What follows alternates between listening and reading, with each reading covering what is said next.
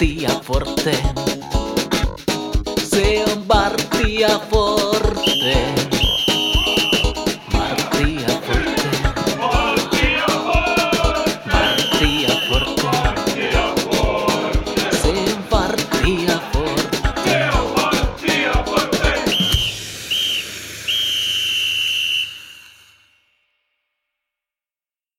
Se on Vartti and Forteen. Tervetuloa kuuntelemaan T P S-kannattajien podcastia. Mun nimeni on Miikka Ahti ja tota, totutusti Aisa parini Kalle Tamminen on täällä. Moikka Kalle.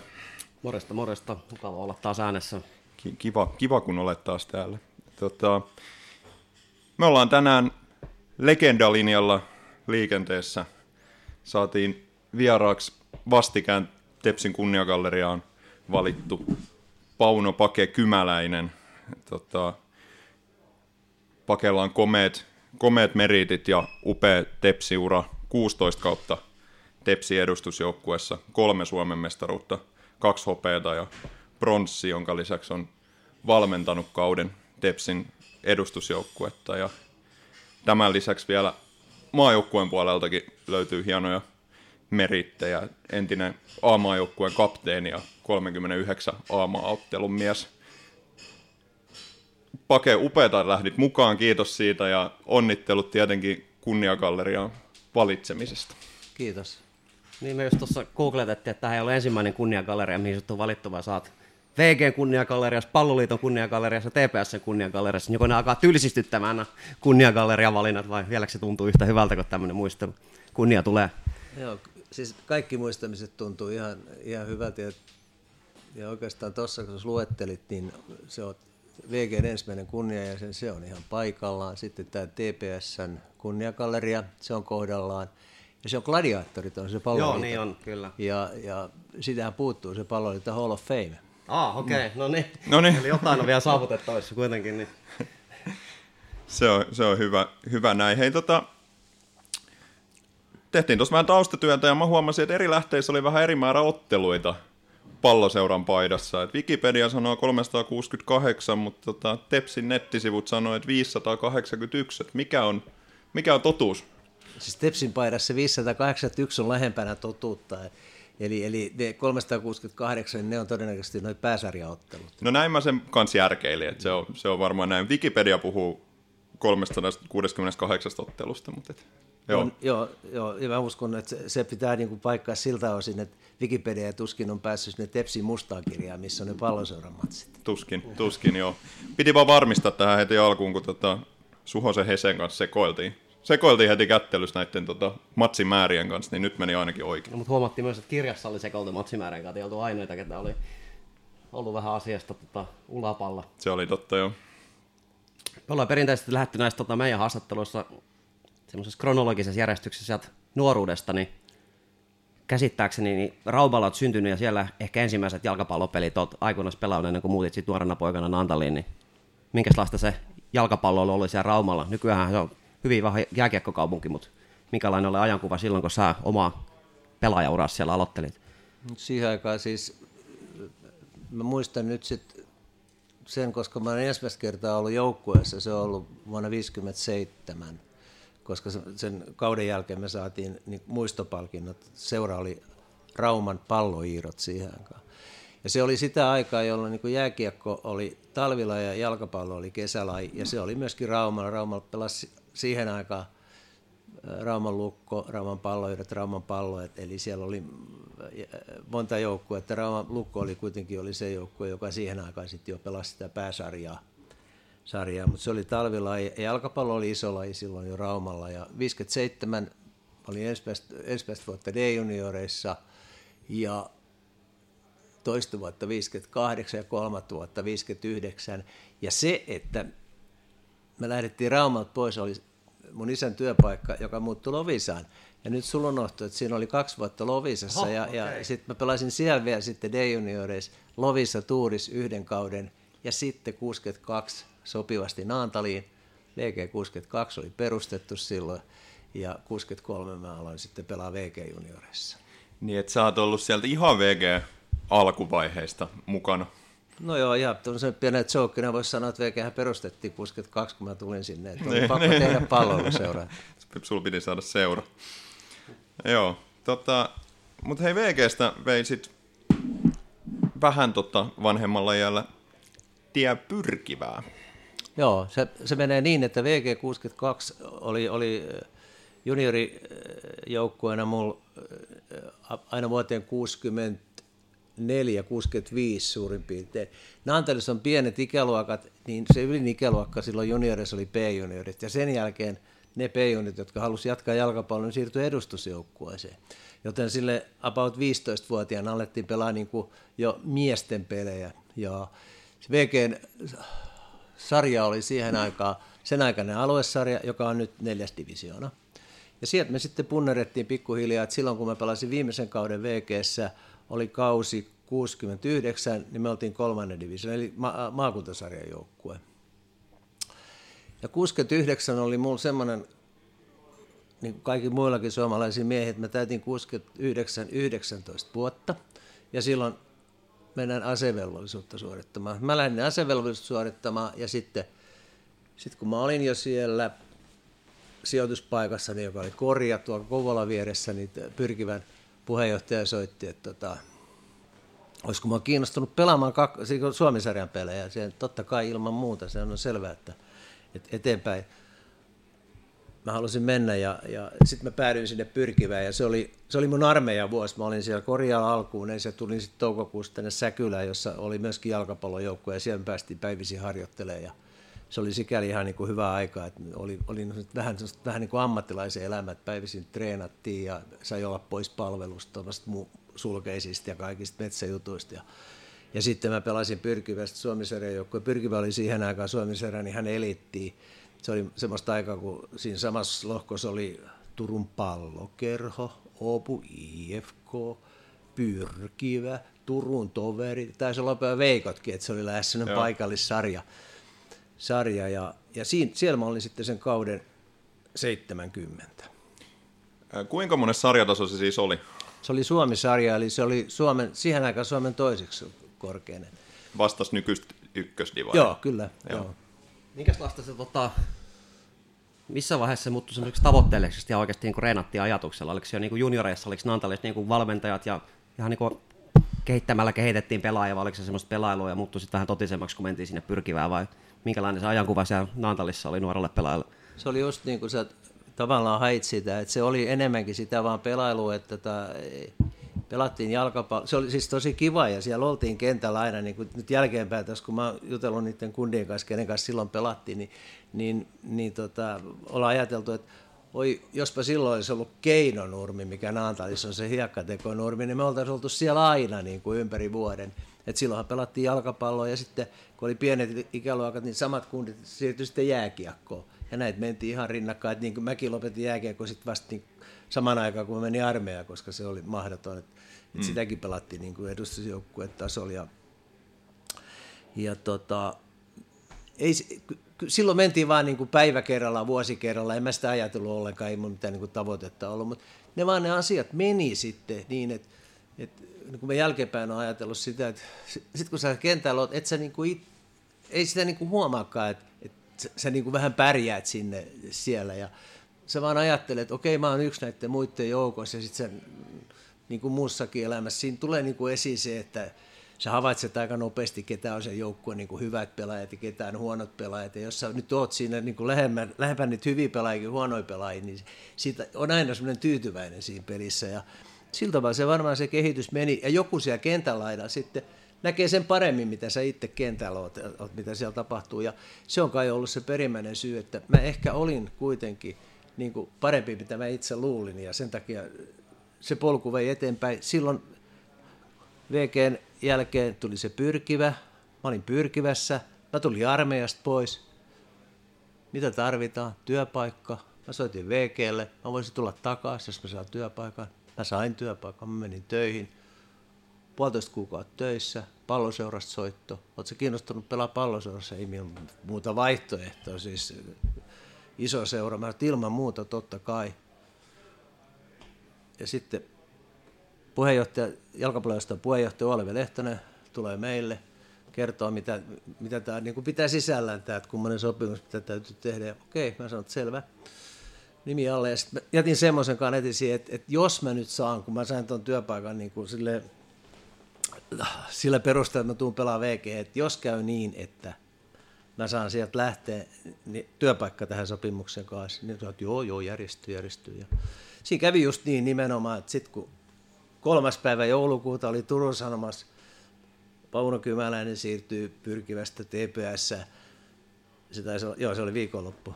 Mä menin maanantai töihin, konttoripäällikkö Naantalin silloisesti Imatravoimasta soittaa, joo, tämä ja tämä on sanonut, että teillä oli tämmöinen sopimus, että meinaatko sinä nyt noudattaa sitä sopimusta?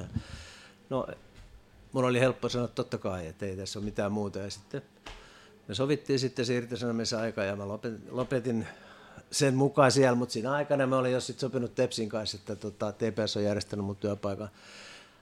Se oli ihan herkullista aikaa, että silloin sun ei pitänyt, tarvinnut sanoa muuta kuin työpaikkaa, sulla olisi työpaikka. Joo, helppoa. Mm. Helppo homma.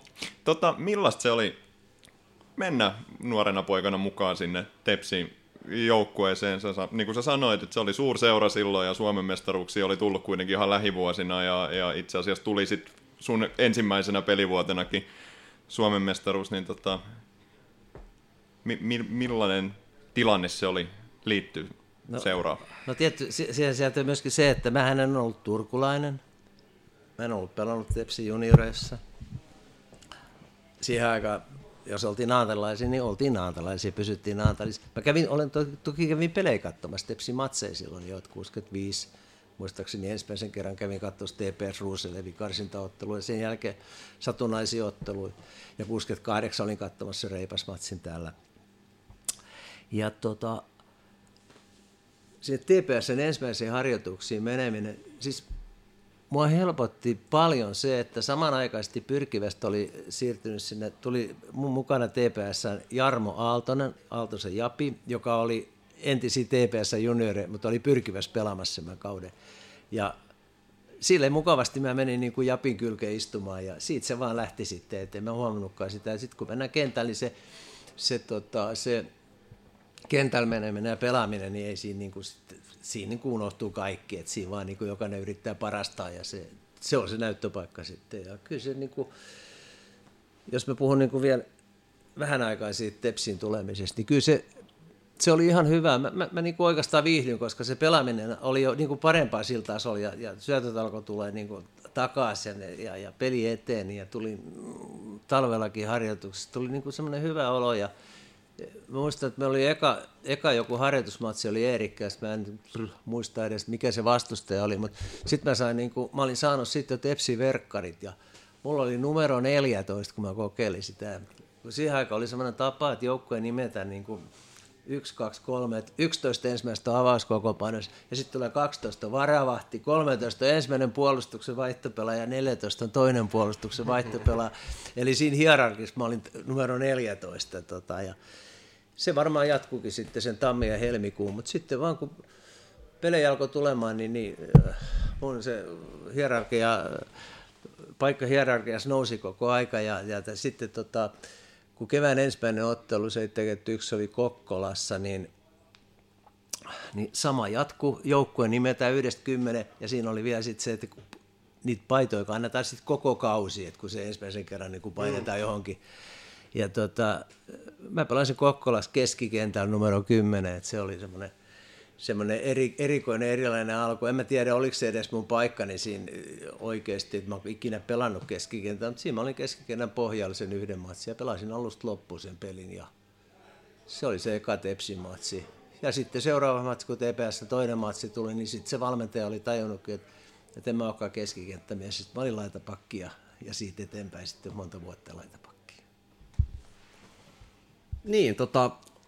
Tässä ennen tätä nauhoitusta muistettiin, että silloin kun sä pelasit, niin muistelin, että katsomassa oli vuonna kaksikymmentä, kolmekymmentä, neljäkymmentä syntyneet katsoja. Ja no meidän kuuntelijat ei yhästä eikä ollakaan, niin nimi on varmaan tuttu, mutta niin pelaajaprofiili ei. Niin miten sä niin näin jälkikäteen arvioisit, että minkälainen pelaaja sä olit huippuvuosina T P S ja maajoukkueessa? No jos lähdetään niistä mun ensimmäisistä vuosista ja se, että... että se, se, se oli mulla kuitenkin, että mä päätin sen, että mä teen siis mielessäni päätin sen, että, että mä pelaan niin kuin sille ensi itselleni ja mä teen niin kuin niitä asioita, mitkä mä osaan ja, ja mitä mä niin kuin haluan tehdä. Ja, ja kyllä ne, niin kuin siitä ihan ensimmäisestä matsista, kun mä pelaan sitä laitapakkiin, niin, niin niin mä tein, tein niin kuin vahvasti semmoisen ylösnousun. Mä juoksin, siis armoton kunto tietty, mä olin kaksikymmentäyksivuotias, mä jaksoin juoksia ja, ja, ja menin niin kuin eteenpäin ja, ja vanhana hyökkäjänä niin mä, mulla oli niin kuin tommoinen niin kuin triplaaminen ja jallittaminen oli minun tuttu ja mä osasin harhautukset ja kaikki muut. Niin kyllä se mun, mun niin kuin se eka vuosi seitsemänkymmentäyksi ja vielä seitsemänkymmentäkaksi, joka oli, oli meidän huippuvuosi, niin se oikeana pakkina, niin kyllä mä niin kuin voin sanoa, että se varmaan se sisäänajo niin oli aivan, aivan uskomattoman hyvä. Ja vielä jälkeenkin päin nyt ihmiset tässä on vielä, muistavat joku ikäisen, niin muistaa sen, että, että just nimenomaan jäi mieleen se, kun ne seisosin kupittaa seisomakatsomassa, kun mä olin laitapakki, kun mä vedin sitä linjaa ylös ja alas. Ja tota. Eli se siitä ensimmäisistä kausista. Me oltiin eilen tota, matsin jälkeen, otettiin vähän voiton maljat ja suunniteltiin tätä, tätä, tätä tämän päivän haastattelua Kerttulin kievarissa. Siihen sattui viereiseen pöytään tämmöisiä vähän tuota pidemmän linjan T P S-kannattajia, ja sitten me kysyttiin, että mitä, mitä mietteitä Pake Kymäläinen herättää, niin sieltä tuli heti ensimmäisenä tuli joltain, että Pake pisti aina puikot vastustajalta. Et tota, tässä oli tämä, kun sanoit, että, että oli tämmöinen hyökkä, kuitenkin niin kuin hyökkäävä pelaaja sieltä ja tykkäsi triplailla ja näin, niin siellä oli jäänyt tämmöinen mieleen, että, että, että längeissä pistit palloa sit usein. Joo, joo, se, se on just, se, just nimenomaan se, niin kuin se, mikä oli siitä vanhasta hyökkäävästä pelaajasta jäänyt siihen laitapakkiin. Eli, eli tota, unohtumatta kuitenkaan sitä hyvää puolustuspeliä, niin mä näin sen, että, se, että kun mulla oli voimia, niin mä tein aika paljon sitä ja se on semmoinen, mikä... Mikä, mikä mullakin on jäänyt mieleen ja, ja sitten just niin kun, siitä tulee semmoista vastinetta, niin kuin mä just sanoin, että mä oon niin kun ihmisiä tavannut, jotka muistaa sen. Joo, ja ilmeisesti tota, jaoit taitoasi eteenpäin, koska tämmöinen aikalaismuisto tuli, että joku muisti, että olisi ollut kaveri tämmöisessä kuin Pauno Kymäläisen kikkakoulussa joskus aikanaan, niin muistuuko tämmöinen mieleen, että olisit tämmöisiä pitänyt T P S-junnareille? Tämä oli ilmeisesti kahdeksankymmentäluvun. No, joo, siis joo, ei, siis joo, siis Paken jalkapallokoulu pyöri Naantalissa vuodesta tuhatyhdeksänsataakahdeksankymmentäkuusi eteenpäin ja se loppui kai joskus yhdeksänkymmentäluvun puolesvälissä. Et se oli vuosittain. Paken jalkapallokoulu, ei kikkakoulu. Okei, toki se, se on nimenomaan kikkakoulu, joo, missä opiskeltiin vähän kikkailuja. Joo, Paken jalkapallokoulu. Joo. Se oli jo kyllä, siis ihan parhaimmillaan. Meillä oli toista sataa niin kuin lasta ja poikaa siellä ja sitten tota, silloin alkuaikoina me pyörittiin niin, että meillä oli V G niin kuin edustusjoukkueen vanhoja mukaan pelikavereita ja veti sitä. Ja sitten jälkeenpäin, sitten, kun mä tota, olin muun muassa Poris valmentaja, niin mä toin tota Porista pelureja sinne, niin kuin velvoitin ne tulemaan sinne opettamaan. Ja sitten kun mä olin Palloseurassa yhdeksänkymmentäkolme, niin Palloseuran pelureja sinne niin kouluttamaan. Eli se Paken jalkapallokoulu, ja se on kymmenen vuotta pyöri Naantalissa. No. Hei tota... Sun pelipaikka eli ja vaihtui vähän tuossa uran edetessä, että aloitit sieltä laitapakkina, mutta sitten sä oot tota, pelannut semmoista pelipaikkaa kuin libero, mikä on nykyisessä jalkapallossa ehkä tota, vähän harvinaisempi, semmoista ei paljon enää näy, niin tota, kerroksä meidän nuoremmille kuuntelijoille, että et, mitä, mitä teki libero? No liberohan voisi sanoa silleen kevyesti, että vapaa liikkumaan. Sitä se ei ollut. Libero oli käytännössä, niin se oli puolustuksen alinmies vastustajan hyökätessä. Eli systeemi oli se, että pelattiin neljän alakerralla niin, että laitapakit oli laitapakit, mutta ne topparipari pelasi peräkkäin. Eli oli etutoppari ja libero. Ja se pelaaminen oli puolustuspäässä sitä, että laitapakit otti, laitu, laidalt pitivät niin kuin tavallaan aluepuolusta hoiti. Ja se etutoppari, eli se, joka niin kuin haki sitten sitä, niiden kärkeä, vartioi sitä kärkeä, lähti ensimmäisenä niin kuin korkeisiin pääpaloihin. Ja libero oli se, joka varmisteli sitä taustaa. Jos pallo tuli, libero kävi hakemassa sen pallon. Jos kävi niin, että vastustaja hyökkäys pääsi niin kuin sen etutoppari ja pakki ohi, niin libero tuli sieltä ja tota, kävi blokkaamassa ne kaikki. Et se oli semmoinen. Et sen voisi sanoa, että se on puolustuksen alinmies vastustaja hyökätä, se on semmoinen varmistava puolustaja. Niin, eikö kuuluu sinne esimerkki liberosta, eikö Franz Beckenbauer pelannut pitkään Saksassa ainakin liberona, jos tämmöinen muistikuva ainakin itselläni on? Niin... Hyvä muistikuva, kyllä, ja sen takia mä otin sen vapaa liikkumaan, koska Beckenbauer teki nimenomaan sitä. Missä vaiheessa liberon pelipaikka jalkapallossa sitten katosi? Se katosi, voisi silleen sanoa ihan pienenä jokeena, se katosi silloin kun mä lopetin. Että tota, se nimittäin sattui samoihin aikoihin. Oliko se jotenkin niinku paitsi säännöt muutti ja pelaaminen muuttui vai minkä takia? Kuulosti jo ihan nastalta pelipaikalta pelata ja varmaan oli tehokastakin silloin. Kyllä, ja se Liberon tehtävä oli nimenomaan muistuttaa myöskin linjatuomareita, että, että, että koskaan paitsi jo, koska sen puolustuksen alimpana miehen näki, näki sen. Mutta mut ky, kyllä se, tota, mä muistaisin sen, että kahdeksankymmentäseitsemän omalla uralla, kahdeksankymmentäkuusi oli T P S viimeinen ura, tai ottelu, tai kausi, ja kahdeksankymmentäseitsemän piti mennä Poriin pelaamaan. Pela- mm. niin kun mä tein sopimuksen pelaamisesta. No okei, viikon sisällä se vaihtui pelaajavalmentajaksi ja sitten mä vaihdoin sitten parin kolmen kuukauden päästä pelkäksi valmentajakseen, kun siitä pelaajavalmentajasta ei pääsarjatasolla tule yhtään mitään. Mutta tota, silloin Porissa, kahdeksankymmentäkuusi pelasin Palloseurasta, kahdeksankymmentäseitsemän kun menin Poriin, niin meillä ei ollut enää Libero. Eli se oli se. Joo. Et, ei se kaukana ollut se, että Libero kuoli silloin kun mä lopetin. Joo. Tota, ilmeisesti tämmöinen vähän harvinaisempi homma. Yleensä puolustavat pelaajat ei välttämättä niin paljon noita pilkkuja ammu, mutta tämmöinen juttu kuultiin, että sä, sä ammuit Tepsi aikana rangaistuspotkuja ja joku kuvakin nähtiin, nähtiin tästä, niin tota, mites, mites näin?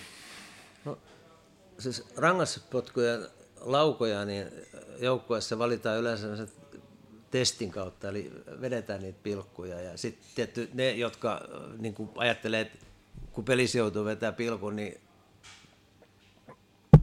ne menee lukkoon, niin ne jäi pois siitä testistä.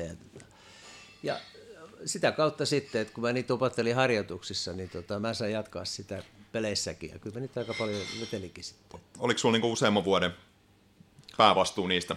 Oli, se, se, sehän me, ne kaikki, ne, niin kuin kaikki menee aina sen valmentajan mukaan. Mm. Joku valmentaja niin kuin on sitä mieltä, että sä voit ampua ne ihan hyvin. Sitten joku toinen valmentaja miettii, että saatana, ei pakki mitään pilkkuja ampumaan. Mm. Se on hyökkääjän tehtävä, kun hyökkääjä osaa tehdä maaleja. Eli se meni niin. Kyllä mä muistaakseni, mä, nyt, mä muistan, että se olisi Toivasen Kili oli meidän valmentaja, että silloin mä ampuin pilkkuun. Ja se, se on ihan hyvä, koska Kili on vanha pelikaveri. Se, niin kuin, se luotti minun pilkuampujana. Ja kyllä mun, niin kuin, se, mikä mulla oli pilkunampujana, oli hyvä, että en mä niin, kuin, niin kauheasti jännittänyt sitä. Että mulla oli se niin kuin, pitkän kokemuksen kautta, mulla tuli jo semmoinen, niin kuin, tavallaan semmoinen rauha siihen ampuun. Se on varmaan tärkeää siinä hommassa. Joo, ehdottomasti. Tuossa tota, urheilulehdessä on sellainen palsta, missä aina vastataan kysymyksiä, kun tämmöiset vanhat legendat liikkuu ja siinä aina sit otetaan selvää, että onko se totta vai ei. Niin meillä on nyt edessä tämmöinen, me kuultiin tämmöinen aikalaistarina, että sä olisit joskus vetänyt pilkun, kun oli Kupittaalla, ei ollut vielä päätykatsomoinen, sitten vetänyt se jäähalli katolle. Pitääkö sitä paikkansa vai ei? Ei. Ei pidä paikkansa. Ei pidä. Se ei pidä paikkansa, koska mulla on nimittäin pilkus, mulla oli aina semmoinen vakiosysteemi, minkä mä tein. Mä laitoin ensin, kävin laittamassa sen pallon. Mä katsoin ensin sitä maalivahtia ja sitten mä olin niin kuin maalivahti ja olisi huomannutkaan, mä katsoin sinne maalivahdista katsottuna vasempaan kulmaan näin niin kuin varovasti, että se ajatteli, että nyt se vetääkin tuonne vasempaan. Mä laitoin aina se alas ja oikealle, tota, ei sinne. Tota, okay.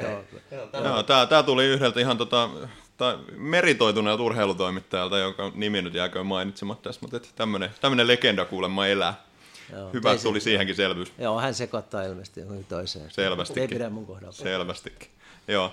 Hei, tota, jalkapallo oli iso juttu seitsemänkymmentäluvulla Turussa.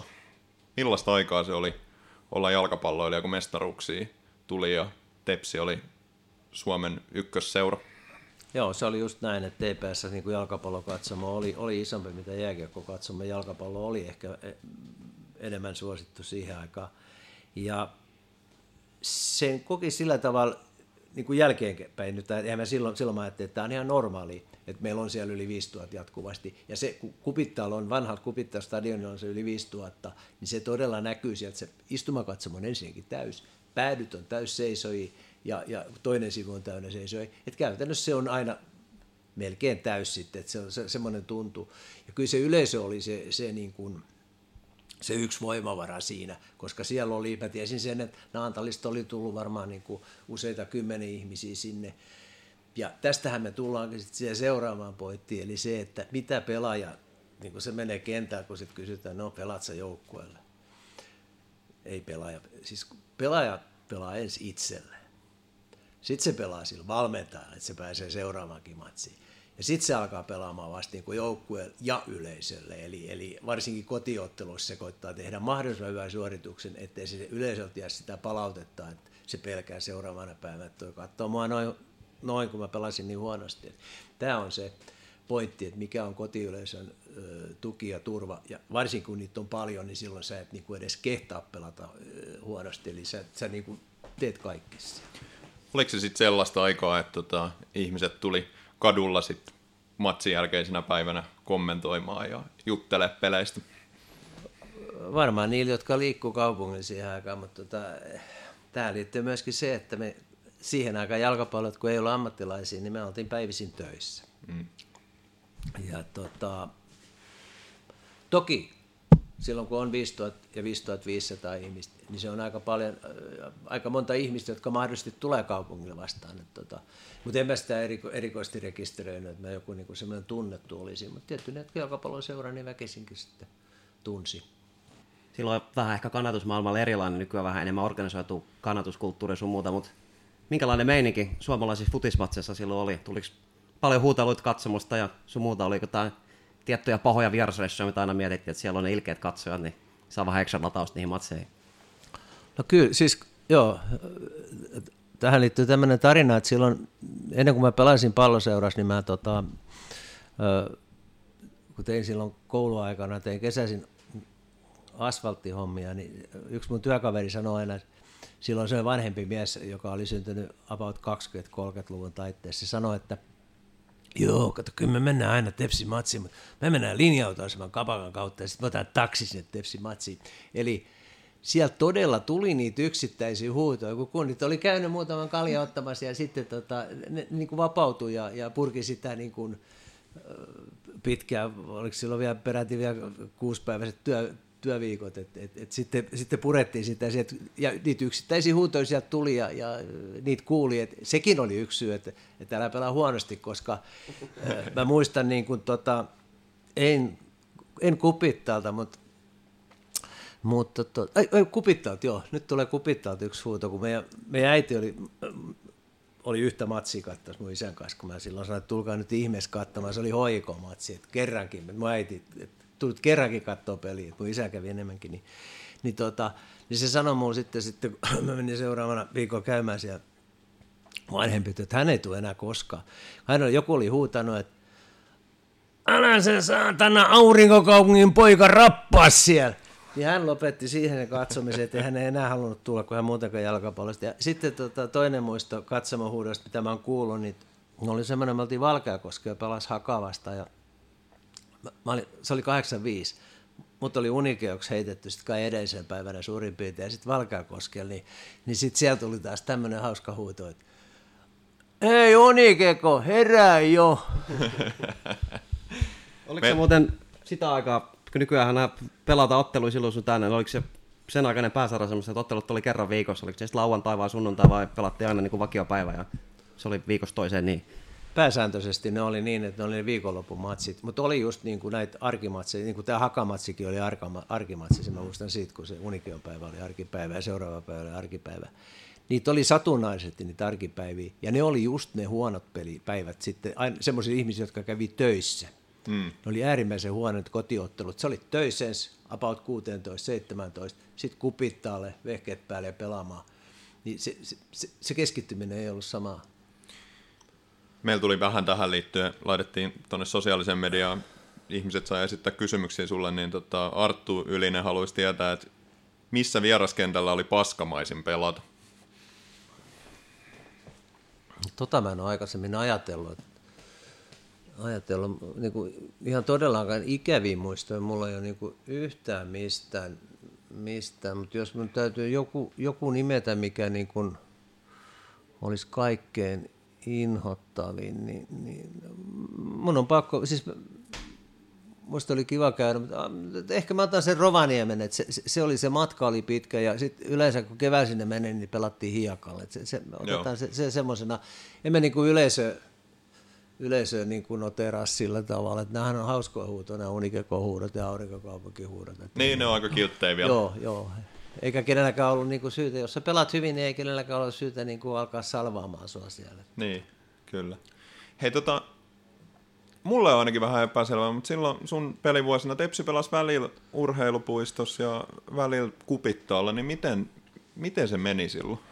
No se meni niin, että keväällä me aloitettiin urheilupuistoa, kun Kupittaat säästet. Siinä oli Kupittaalla joku semmoinen ihmeellinen maaginen, että toukokuussa vasta sinne pääsee. Ja kun sarjat alkoi huhtikuun loppuun, niin silloin pelattiin eka kierros. Ja sitten taas vastaavassa syksyllä niin viimeinen, viimeinen ottelu tai viimeiset ottelut pelattiin, pelattiin tuolla urheilupuistossa, joka itse asiassa oli ihan hyvä silloin ja, ja pysyikin hyvänä, kun siellä ei paljon pelattu. Ja sitten taas Kupittaa... Tota, Kupittaakin pysyi parempana, kun sitä ei sotkettu keväällä aikaisin, eikä sitten syksyllä enää möllätty siellä. Okei, niin, että siellä oli semmoinen. Joo. Mites paljon silloin oli niitä hiekkakenttiä mainitsit? Rovaniemellä ainakin pelattiin, niin oliko se ihan yleistä vai oliko kuitenkin pääsääntöisesti nurmikentät jo silloin pääsarjassa käytössä? No ihan äkkiä, kun tuon kysyit, niin mä otin, se eka matsi silloin, kun mä aloitin urani niin Kokkolassa oli hiekkakenttä. Sitten mä oon Kuopiossa pelannut sarja-avauksen hiekkakenttä, Rovaniemen Lapinaukea hiekkakenttä. Noin kolme tulee äkkiä mieleen. Ää, Lahti vielä. Joo, Lahdessakin mä oon palannut hiekkakentällä mestaruussarjaotteluun. Eikö vielä yhdeksänkymmentäluvulla ollut jotain? Mä muistan nähneeni YouTubessa jotain vanhoja urheiluruudun pätkiä, missä on pelattu hiekkakentällä Veikkausliigan avauskierrosta mun mielestä yhdeksänkymmentäluvulla. Voi hyvinkin olla, jos jollain paikkakunnalla. Kyllä, joo. joo. Se saattaa hyvinkin olla. Mä en nyt pysty nimeämään, että mikä se voisi olla, mutta... Tota... Mutta kyllä se ei ole mahdollista, mutta kyllä yhdeksänkymmentäluvulla alkoi olla sitten nurmikenttiä. Ja jopa niin hallissa ehkä pelattu joskus joku yksittäinen matsi, jossain Lahti-hallissa tai Kuopio-hallissa tai vastaavissa. Niin. Sekin pitää paikkansa. Toi on aika hyvä, kun otit ton, niin mä muistan, että silloin mä, muistan, että mä olisin P P T-valmentaja. Mä otin, siis Lahti halusi avata hallissa ja tota, noin, niin kuin meitä oikeasti niin kuin jo valmiiksi se harmitti niin paljon, että hävittiin ja, ja se ei ollut mitenkään oikea valita. Mutta kahdeksankymmentäluvun loppupuolella vielä pelattiin hallissa.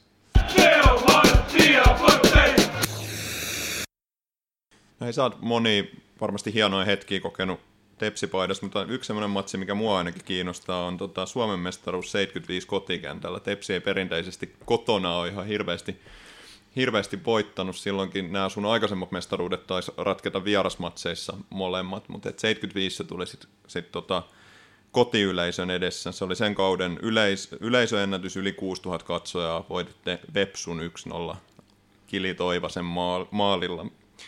Jos vähän palataan muistoissa siihen, siihen päivään, niin tota, millainen, millainen päivä ja millainen ottelu se oli? Tai siihen iltaan, se oli iltavalastusottelu, se oli arkiottelu kaiken lisäksi. Ja jännitti, siis jännitti, siis normaalistikin aina jännittää, kun menee, sä meet kentään, se jännitys häviää saman tien, kun tuomari puoltaa pilliin, että et se on mennyt siihen, se jännitys niin kuin valuu siihen peliin, että sä et tunne sitä enää. Mutta tässä sä niin kun, kun tiesi, että se on tästä voitosta kiinni. Jos sä voitat, se on Suomen mestaruus. Ja kun lähdet kauteen, niin tavoitteena on Suomen mestaruus. Ja kyllä se, niin kun se, se peli, sehän niin kun, jos sanotaan, että peli virtaa jotenkin, niin se virtasi kyllä niin kun ihan koko aika meille. Mutta se maalinteko oli äärimmäisen vaikea, joka sekin varmaan saattaa osittain johtua siitä, että vähän on niin kuin hiakkaa rattaisi, kun on tuommoinen tiukka, tärkeä ottelu. Ja siinä, sitä aikaisemmin mä muistan siitä ottelusta sen verran, mä palaan siihen, että meillä oli topparina oli Jouni Pappa Jalonen, ja mä muistan, että tuli yksi semmoinen äärettömän niin kuin onnistunut V P S-laukaus, joka oli menossa maaliin, niin, niin Pappa Jalonen pääsi niin kuin rakettisyöksyyn ja pääsi puskemaan sen pois, ja se oli ainoa niin kuin musta vaarallinen tilanne meidän maalilla. Ja sitten se helpotus, kun Kili teki sen maalin, niin mä olin siinä vaiheessa varma, että tämä on nyt meidän homma. Ja muistaakseni se tulikin ihan siellä toisen puolen loppupuolella tai puolivälissä. Tota. Millainen oli tunnelma katsomossa otteluaikana ja, ja ottelun jälkeen? No, siis se katsomotunnelma, niin se, se kun sä pelaat tuommoista tärkeä ottelu, niin se, se katsomo jää sut niin kuin vähän, vähän sille taustalle, että sä keskityt siihen peliin ja... Tota, ja Jos, jos sanotaan, että se ensimmäinen mestaruus seitsemänkymmentäyksi oli mulle henkilökohtaisesti kaikkein niin kuin tärkein, kun se oli ensimmäinen mestaruus ja, ja, ja, ja se niin kuin jotenkin, se, sekin oli vähän erikoinen tapa, miten se tuli, mutta se jäi mieleen.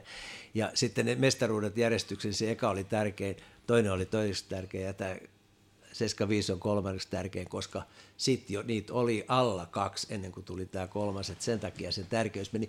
Tok, toki se on aina tärkeä se mestaruus, koska sä lähdet kauden alkuun voittamaan Suomen mestaruutta ja se saatiin. Se on niin kuin äärettömän, se on just se palkinto, mitä sä lähdet hakemaan, plus sitten kaikki muut seuraavan vuoden niin sydämit, mitä siihen tulee. Ja sitten tietty, muistaakseni oli vähän pikku bonustakin meillä niistä niin kuin mestaruuksista. Niin, piti... Tästä liittyen kysymys, kun sanoit, että jos oli arkipäivä matsiin, niin siitä oltiin työpäivä ja sen jälkeen mentiin matsiin, niin nyt kun Suomen mestaruus ratkaisi arkipäivänä, niin oliko työnantaja sen verran jaloa, että seuraavan päivän vapaaksi vai pitikö siitä suoraan mennä töihin seuraavana päivänä? Jäi vähän juhlat sitten vähin vai? Siis itse asiassa niin mä en muista. Se oli niin rutiini voittaa muista, Suomen mestaruuksia. Muista, mutta nyt kun mä tarkemmin muistelin, mä muistan, että mä olisin pyytänyt sen seuraavan päivän niin kuin vapaaksi, koska meillä oli semmoinen traditio, niin että kun me oltiin voitettu mestaruus, silta menee pitkäksi ja sitten me lähdetään vielä niin kuin sit seuraavana päivänä jonnekin Tepsi Huvilan saunalta jonnekin sitä niin kuin, koska se on tavallaan kausi on päättynyt sun siihen, niin sitten on, on kiva niin kuin jakaa niitä niin kuin, noita kivoja asioita. Hmm. Mutta silloin ei juhlittu viikkoa niin kuin nykyään juhlita.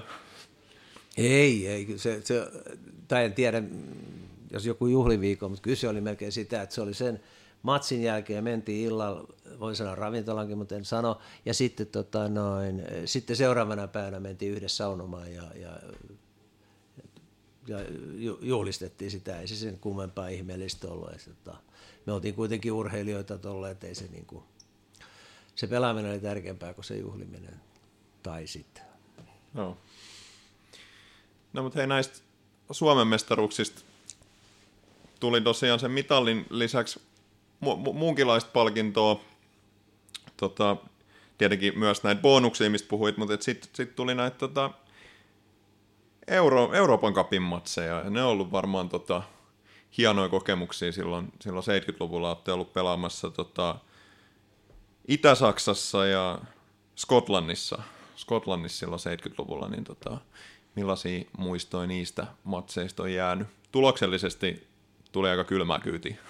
Joo, kyllä, kyllä. Joo, siis se eka, eka, ensimmäinen oli se seitsemänkymmentäyksi mestaruus ja oli seitsemänkymmentäkaksi muistaakseni, oli se Magdeburgissa ja D D R:ssä Itä-Saksassa. Joo. Ja se oli todella kylmää kyytiä, että kyllä se niin kuin, sen näki, että kun me pelattiin ammattilaisia vastaan, että kyllä meillä on niin kuin pitkä matka siihen, mutta me vaan niin kuin koitettiin selvitä siitä pelistä sitten silleen, et voisi sanoa, että ettei ne nyt ihan tusinaa tee, no eihän ne tee, tuliko siitä kuusi juttu? kuusi yksi Joo, kuusi yksi Niin, niin kyllä me siinä kuitenkin sitten niin kuin ajoittain pelattiin, mutta kyllä me oltiin niin kuin ihan viennissä siinä, että ei, ei mitään sanomista. Että D D R, kommunistivaltio, jossa niin kuin urheilu oli isossa osassa ja pelaajat oli niin kuin ammattilaisia ja hyviä pelaajia. Että siellä on pelaajat, jotka sitten vielä sen jälkeen, kun Saksa tyylistyi, niin siirtyi Länsi-Saksaan niin kuin ammattilaisiksi. Se oli kova koke- kokemus ja kaiken kaikkiaan D D R siihen aikaankin se oli aika... Niin milla- millaista oli käydä D D R? No se, se oli melkein sitä, että, että jälkeenpäin niin kuin harmitti sitä, ettei ottanut... Niin kuin ettei ottanut sinistä lenkkiä ja ruisleipää sinne mukaan, että siellä on kaikki se ruokailu ja kaikki oli semmoista, että tämmöinen suomalaispoika, joka oli niin kuin johonkin jo tottunut jonkunnäköiseen elintasoon, niin, niin kuin kirvisteli siellä. Et kyllä se oli, toki mä niin kuin D D R sitten jo jälkeenpäin monta kertaa, kun sattui aina niin, että kun Suomi valitti, me mentiin johonkin M M-lohkoon tai olympialohkoon aina perinteisesti taisi olla se D D R ja Puola, kun oli meidän lohko sitten, tota, että ne tuli aika tutuksi sitten myöhemmin sitten. Ajankuva oli vähän eri silloin tässäkin mielessä, nykyään mennään europeleihin, niin melkein jokaisesta vastusta tiedetään jotain, niin mitä silloin seitsemänkymmentäluvulla, oliko niin mitään haju, mihin te menitte, oliko se pelaajat tuttu, joukkue tuttu, vai oliko se ihan niin kuin hyppy tuntemattomaan, kun tuli uusi eurovastustaja vastaan? Ei mitään, se eka, eka siis just tää seitsemänkymmentäkaksi, kun mentiin se Magdeburg, ei mitään hajuu, ei, niinku, ei minkään näköistä, kun en mä tiedä edes, ei me edes keskusteltu, sitten me mentiin vaan pelaamaan, ehkä me mentiin jopa pelaamaan samalla tavalla kuin jokin meidän mestaruussarjaottelu, että otetaan tämä matsi ennen kuin me kentän lähtee, että hetkinen, näähän liikkuu ihan eri tavalla nämä kundit. No mua kiinnostaa toi, te pelasitte myös Glasgow Celticia vastaan, sehän on legendaarinen, jos tarjoaa legendaarinen seura, niin mikä sellainen meininki siellä oli vieraspeleissä? Voisin kuvitella, että Turussa oli se viisituhatta katsojaa, oli hyvä meininki, niin siellä pistetään ainakin yksi nolla perään, niin päästään siihen yleisömäärään, mikä siellä oli matsissa. Joo, ja, ja ihan sama juttu kuin Magdeburgissakin, että kyllä me siinä lähdettiin taas selviytymään ja... ja... Oli, oli melkein niin kuin vielä parempi joukkue, tota, mutta ehkä me ollaan opittu selviytymään. Mä muistan, että ei hävitty kaikko se kolme maali tai jotain Joo. sinne päin. Eli, eli se, se, et, mut mehän puolustettiin koko aikaa, että kyllä me niin sitä puolustettiinkin, mutta ettei me siellä mitään päästy edes hyökkäämään. Mutta mut se on se vanha systeemi, kun puolustuksessa pärjät, että kun pallon saat niin mahdollisimman kauas, että se kestää vähän pidemmän aikaa ennen kuin se tulee takaisin. Mut kyllä me oltiin niin kuin ihan, ihan viennissä sielläkin. Sitten oli, tota, tullaan vähän lähemmäs nykypäivää, kahdeksankymmentäviisi oli, pelasitte Spartak Moskovaa vastaan, ja se, sekin on varmaan ollut mielenkiintoinen reissu, mutta ilmeisesti silloin oli tota, Turussa kans aikamoinen ottelu ja aikamoinen yleisöryntäys, onko, onko käsittänyt oikein? Joo, siis mä en, mä en, mä en muista. Siis mä muistan sen peli varsin hyvin, varsin hyvin ja muistan sen Moskovan reissunkin, ja tota, muistan, että emme Moskovassa, ei, ei me hävitty siellä kuin se yksi nolla, vai mitä se päättyi, että Et toki me sielläkin puolustettiin kovasti. Ja tota, noin, kyllä me, me lähdettiin, se oli kai eka kerta, kun lähdettiin kun kotikentään siihen, että nyt me otetaan tästä ottelusta tulos. Tosi sitä ei tullut, tullut mutta tota, tämmöiset muistikuvat mulla on siitä. Oliko se sitten semmoinen tota, vähän niin kuin semmoinen reality check sitten teille pelaajillekin? Oliko teillä semmoisia niin kuvitelmia niitä, ennen niitä europelejä, että ne vastustaa ammattilaiset välttämättä olekaan niin eri pelaajia kuin me ollaan vai? Oliko se semmoinen niin ymmärrys jo siinä vaiheessa, kun sinne mentiin, että nyt saattaa tulla kylmää kyytiä, kun siellä on oikeasti ammattilaispelaajia, jotka tekee tätä niin kuin kovemmalla tasolla kuin me täällä Suomessa? Joo, joo, siis, joo, siis tavallaan, to, en tiedä voisiko sitä noin ilmaista, mutta haastamaan sinne lähdettiin, eikä me niin kuin sille selkeästi häveämään lähdetty. Ne ekaressut oli semmoisia, että emme niin kuin Magdeburgissa tiedetty yhtään mitään, ei tajuttu, että se, että, että se on niin kova joku. Celtic me tosi, toki tiedettiin ja, ja tie, varust, niin kuin varauduttiin siihen, että joudutaan puolustamaan. Sitten tota... Unohtuuko meiltä sitten yksi, yksi niin, reissu? Kun me pari voitettukin tuolla Malta niin, suunnalla. Malta, joo. Niin, niin, niin Malta. Me, mehän mentiin niin kuin ekakierrokset jatkoon silloin. Että, tota, että, tota, aina vaikea Malta, joka, tota, joka sitten, oliko se niin, että kun mä nyt en muista, kai yksi nolla taisi olla se meidän se, niin se kahden ottelun lopputulos. Eikö se ollut nolla nolla ja yksi nolla oli ne tulokset ja Manni se Japi taisi tehdä sen maalinkin silloin. Ja sitten me päästiin jatkoon. Joo. Ja sit, sitten Syyrihin vastaan. Syyrihin, ja siellä oli taas kova joukkue. ja siellä oli taas kova joukkue, ja se oli taas semmoinen, mitä me, missä me niinku taas keskityttiin puolustamaan vaan. Ei sitäkään varmaan taisi tulla kuin kolmen olla tai jotain sinne päin. Joo. Se oli vähän tosiaan eri aikana se Euroopan, että silloin niinku, ei ollut nykyisiä lohkovaiheita, vaan silloin hyvät joukkueet, jotka tuli heti niinku alussa pelattiin ottelupari ja voittajat meni jatkoon, ja siellä sitten tosiaan saattoi tulla kylmää kyytiä oikeasti kovia joukkueet heti alusta asti vastaan. Joo, se on oikeastaan niin kuin aika hyväkin systeemi musta, niin kuin mä kannattaisin sitä edelleenkin, vähän niin kuin Suomen kapissa mä kannattaisin, että ei miten kaikki saman korin vaan ja sieltä nostetaan. Kyllä. Puhuttiin siitä, että nämä oli ammattilaisjoukkueita, nämä mitä vastaan pelasitte, ja te olitte puolammattilaisia, niin tota, ää, tuossa Heikki Suhosen elämänkerrassa on sellainen mielenkiintoinen anekdootti näistä palkkauksista, se taisi olla jotain kahdeksankymmentälukua, mutta teillä oli peruspalkka plus siihen sitten tämmöinen suoritus, suoriteperustainen palkka päälle, ja siellä oli tämmöinen story, kun te olitte, olitteko te jossain laivalla, ja, ja olitte päättänyt sitten jekuttaa jotain nuorempaa pelaajaa vähän, ja olitte näistä kertoimista, kertoimista puhunut sitten, että, että millä, millä kertoimella te sitten saatte, saatte siihen palkkaa päälle, mutta että, että, millaista se oli neuvotella tämmöisiä suoriteperustaisia palkkoja itselle? Tämähän siis puolammattilainen ei ole se, me oltiin amatöörejä, tai siis voi olla, että joku oli puolammattilainen, mutta tämä on just sitä, että mä en edes tiedä, ketä siellä oli puolammattilainen. Musta tuntuu, että kaikki meidän piti töissä käydä. Tota.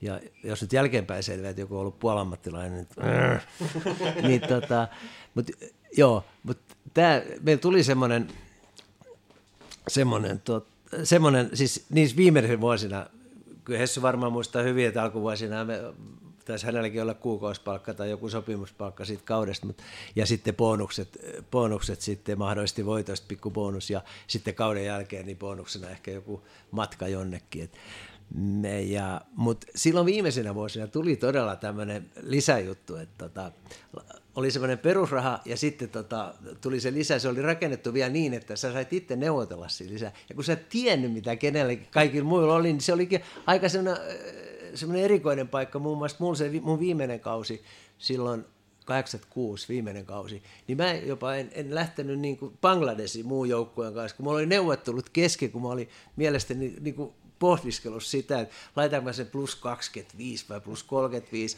ja sitten ilmeisesti seuraako kypsyttämään mua, että se ei niinku suostunut siihen mun pyyntöön, ja ne esitti kaikki, että pitkä ura jo, ja ei tiedä pystyykö ilman loukkaantumisia selviämään siitä, ja sitten mä ei vastavedo, että kun ei ole sopimusta, niin en mä lähde Bangladeshiin, tosi mun harmittu, olisi ollut kiva lähteä sinne, sinne ja tota, mutta siinä, si, siinä on mahdollisesti tämmöisiä, että, että ainahan se niin kuin tähän jalkapallojoukkueen kuuluu tämmöinen pieni ironia, niin, tota, niin just näitä nuoremmat sai kärsiä niin kuin just näistä, että, että, että ihan säälimättä niin varmasti on, on, on voinut tapahtua se, että on heitetty joku semmoinen, että älä nyt vaan, että korkeintaan plus viisi tai jotain siihen.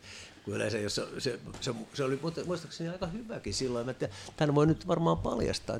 Musta tuntuu, että, että silloin olisiko se ollut niin, että peräti viisi tonnia tai jotain sai niin kuin voitosta munkin sopimus, sit kun mä loppujen lopuksi sinnikkäästi pidin omistani kiinni. Että, tota, että, että, että jos voittoja tuli paljon tasapelejä, niin siitä sai aika niin kuin paljon paremmin, mitä aikaisempina vuosina. Että mun mielestä seurajohto meni niin kuin, se, siinä niin kuin ihan pieleen, että pelaajat alkoivat tienaamaan paremmin. Että, tota, toki myöskin, kun tulospalkka on, niin silloin sä haluat tehdä sitä tulosta, kun se tulee omaan taskuun. Niin, kyllä, kyllä. No, tota, sun T P S-pelaajaura loppukauden kahdeksankymmentäkuusi jälkeen, sut ja toinen tota, T P S-legenda Heikki Suhonen siirrettiin pois sit, tota, joukkueesta, joukkueesta silloin, niin millainen hetki se oli sulle ja millaiset muistot sulla on jäänyt siitä? No, siis... Mun muistot on, siis mä, mä olisin halunnut niin kuin vuoden jatkaa. Mä, mä olin niin kuin hyvässä kunnossa ja mä ajattelin, että kyllä mä just vuoden, koska mä olin koko sen kahdeksankymmentäkuusi kauden, mä olin kaikki ne syksyn matsit muistaakseni pelattu, eikä yhtään hävitty. Niin, tota, niin silloin mä, mä ajattelin, että mä voisin kyllä hyvin tuon kahdeksankymmentäseitsemän, mutta ei mitään vaikeuksia. Varmaan pystyn pelaamaan liberonaa vielä, kun ei tarvinnut kauheasti muuta kuin paikkailla muita. Mutta... Mutta tota, Lindholmin Tommi oli silloin valmentaja ja se, se oli tehnyt sen päätöksen, että joukkueet niin nuorennetaan tai siihen tulee uusia pelaajia, niin kuin munkin pelipaikalla tuli, Porissa tuli tota, toi Petri Sulonen siihen pelaamaan, sillä piti saada peliaikaa ja sitten Tommi vaan ilmoitti, että ei ole niin kuin mahdollista jatkaa joukkueessa. Ja onneksen sitten, tota, onneksen sitten enää jatkanut, koska Hesekin lopetti ja Hese, Hese oli, meni to, pääsi siihen Tommin kakkoseksi. Että sehän olisikin kamala tilanne ollut, kun mä olisin pelannut koko ajan, ja älä ota sitä kentälle, että se menee ohi mun, ohi mun matseista. Sikäli taisi olla hyvä ratkaisu, että molemmat lopettiin samaan aikaan. No mites tota, eikö se ollut niin, että sun uran jälkeen seuraavalla kaudella tuli tää meritoitunut eurokausi, missä mentiin Milanoon ja muualle, niin jääkö sua yhtään harmittaa se, että sitä ei tullut nyt itse koettua, vaikka niin lähelle päästiin kuitenkin? No toi on, toi on hyvä, että otit tuonne esille, nimittäin se, että kun me kahdeksankymmentäkuusi, mehän tehtiin se europaikka.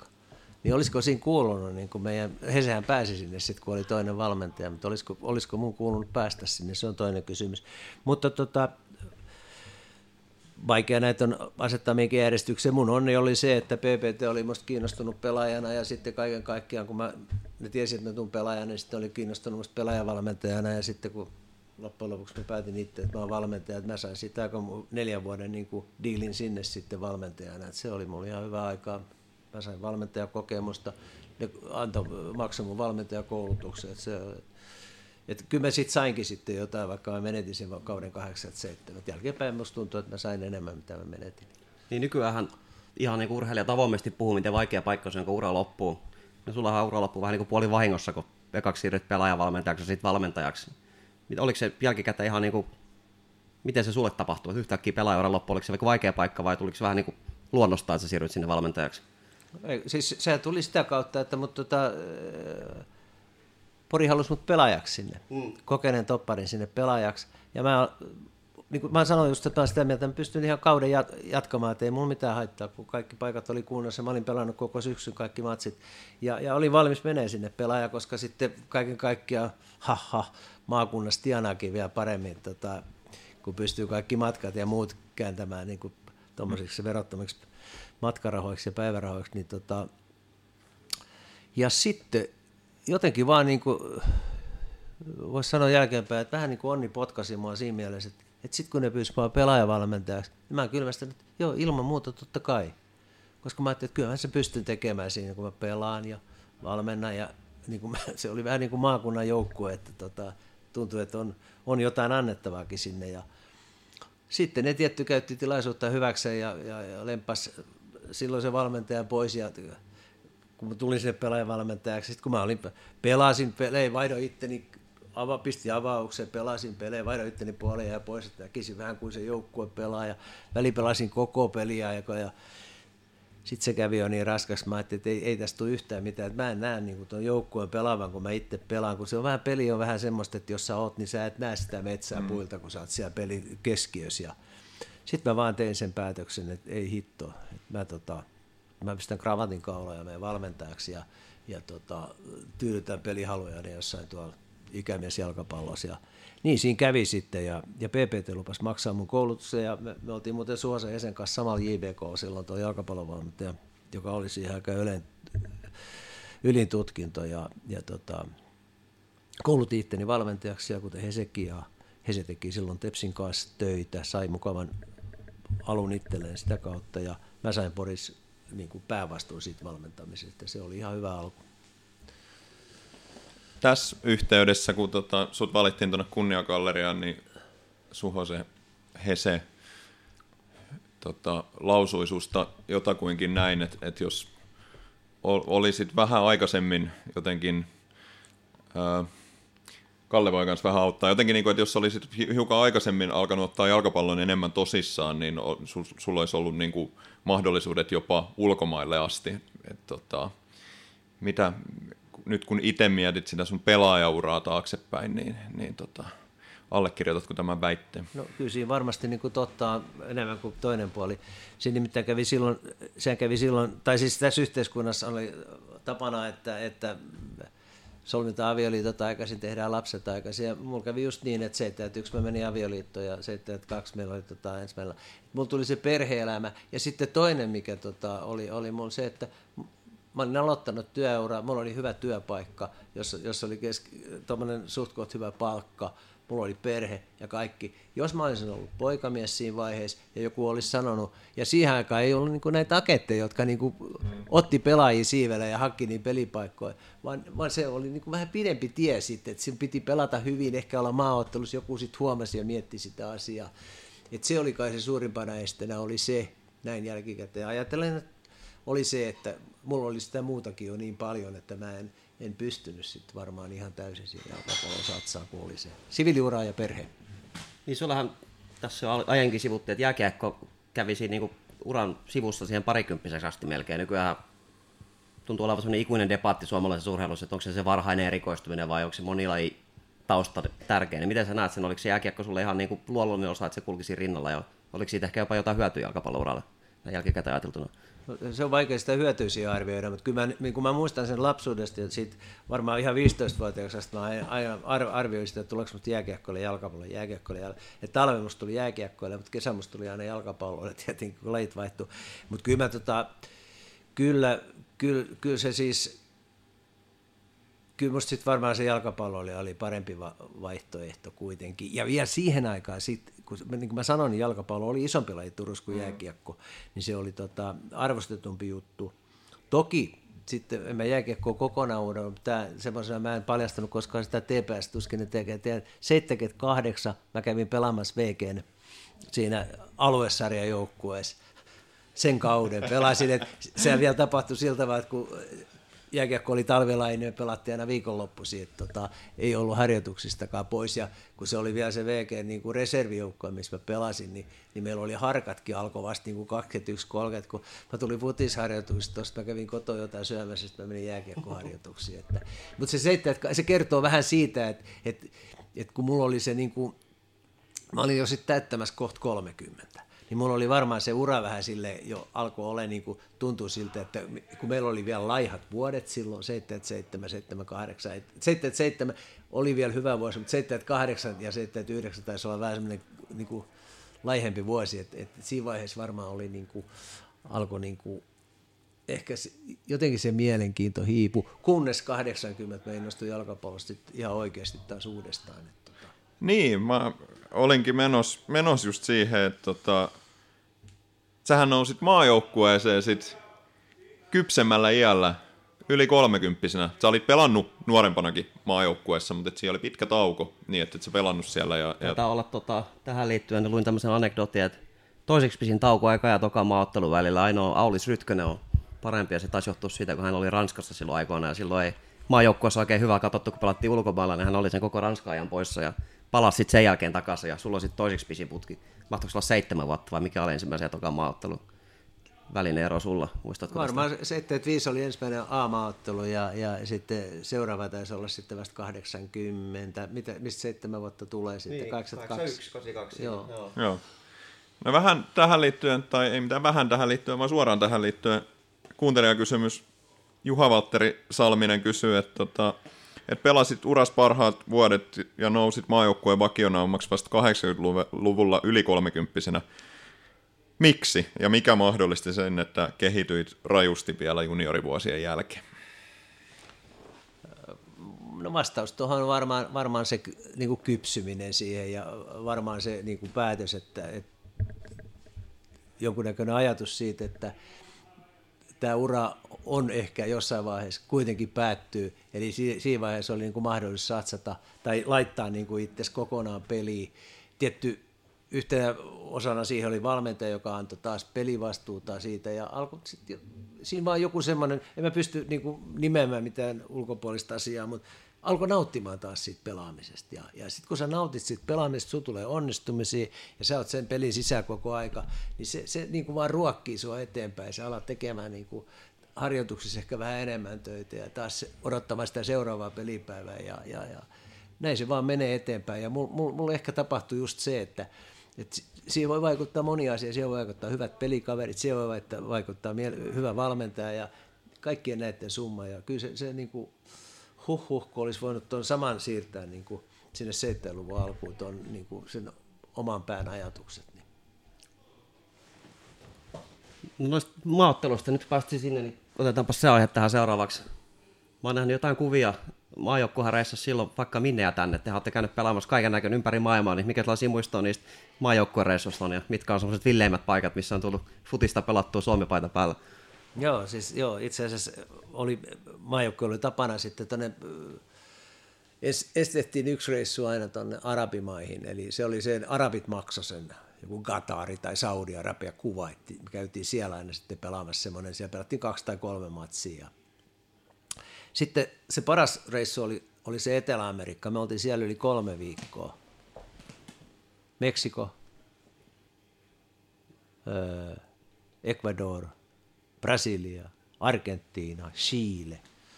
Et, siis se oli ihan, ihan aika, siis ei me pelattu siellä varmaan sen kolmen viikon aikana, kun about varmaan viisi vai kuusi peliä, mutta ihan tarkkaan muistakaan, mutta siis keskellä talvea Etelä-Amerikassa kolme viikkoa, niin kyllä täydellä ylläpidolla ja vielä päivärahoilla, niin se oli hieno aika.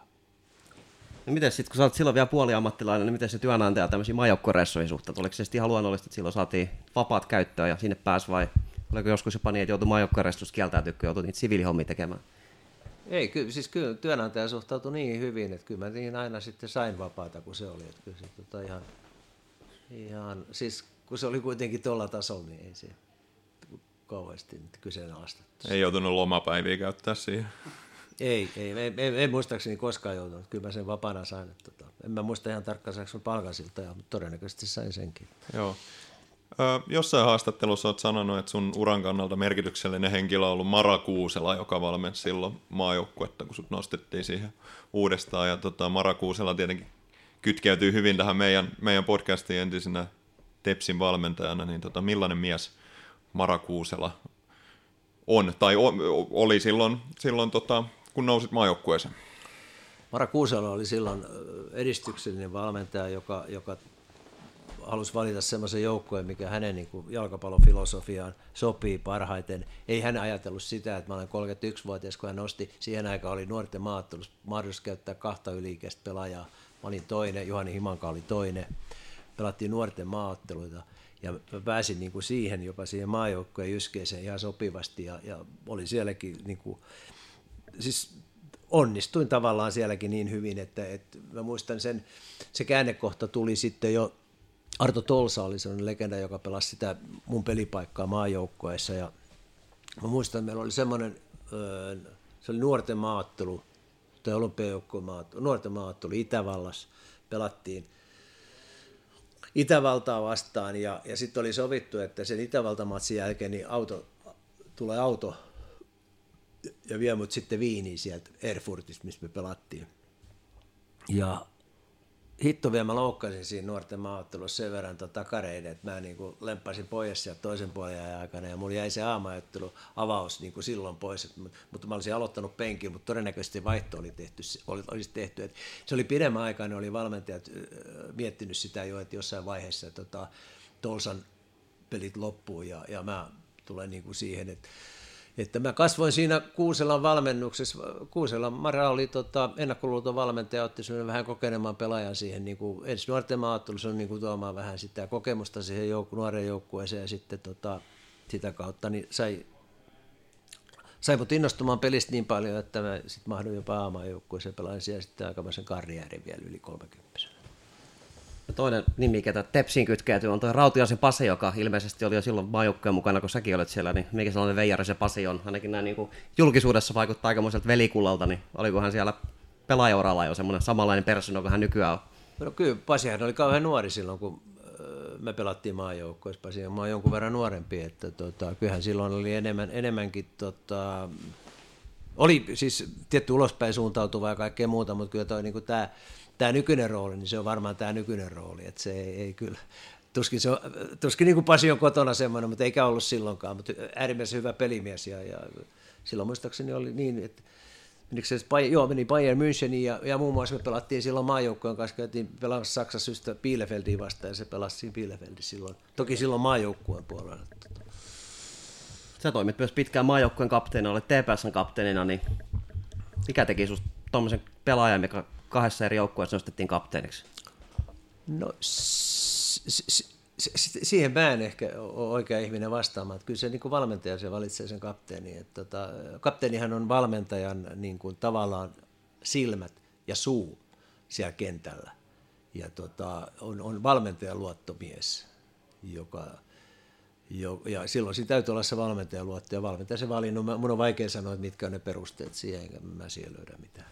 Koiko sä olla semmoinen johtaja pelaajana vai oliko se sitten luonnollisesti, mitä itse saa ajatella? No ehkä, ehkä kuitenkin sitten sen kokemuksen kautta niin varmaan tota, semmoista liidaamista oli niin kuin Suosen kanssa molemmat niin pitkä ura, niin kyllä me melkein niin kuin sitten kaikki nuoremmat pelaajat, joita sitten matkan varrella viisitoista kuusitoista vuoden aikana niitä tuli vuosittain siihen, niin kyllä, kyllä se kuitenkin se, niin kuin mä tuossa jossain vaiheessa sanoin, että jalkapallossa on ja jalkapallon pukukopissa ja joukkueessa on olemassa hierarkia, semmoinen, joka siellä on, mutta jota niin kuin ei ääneen sanota. Tota.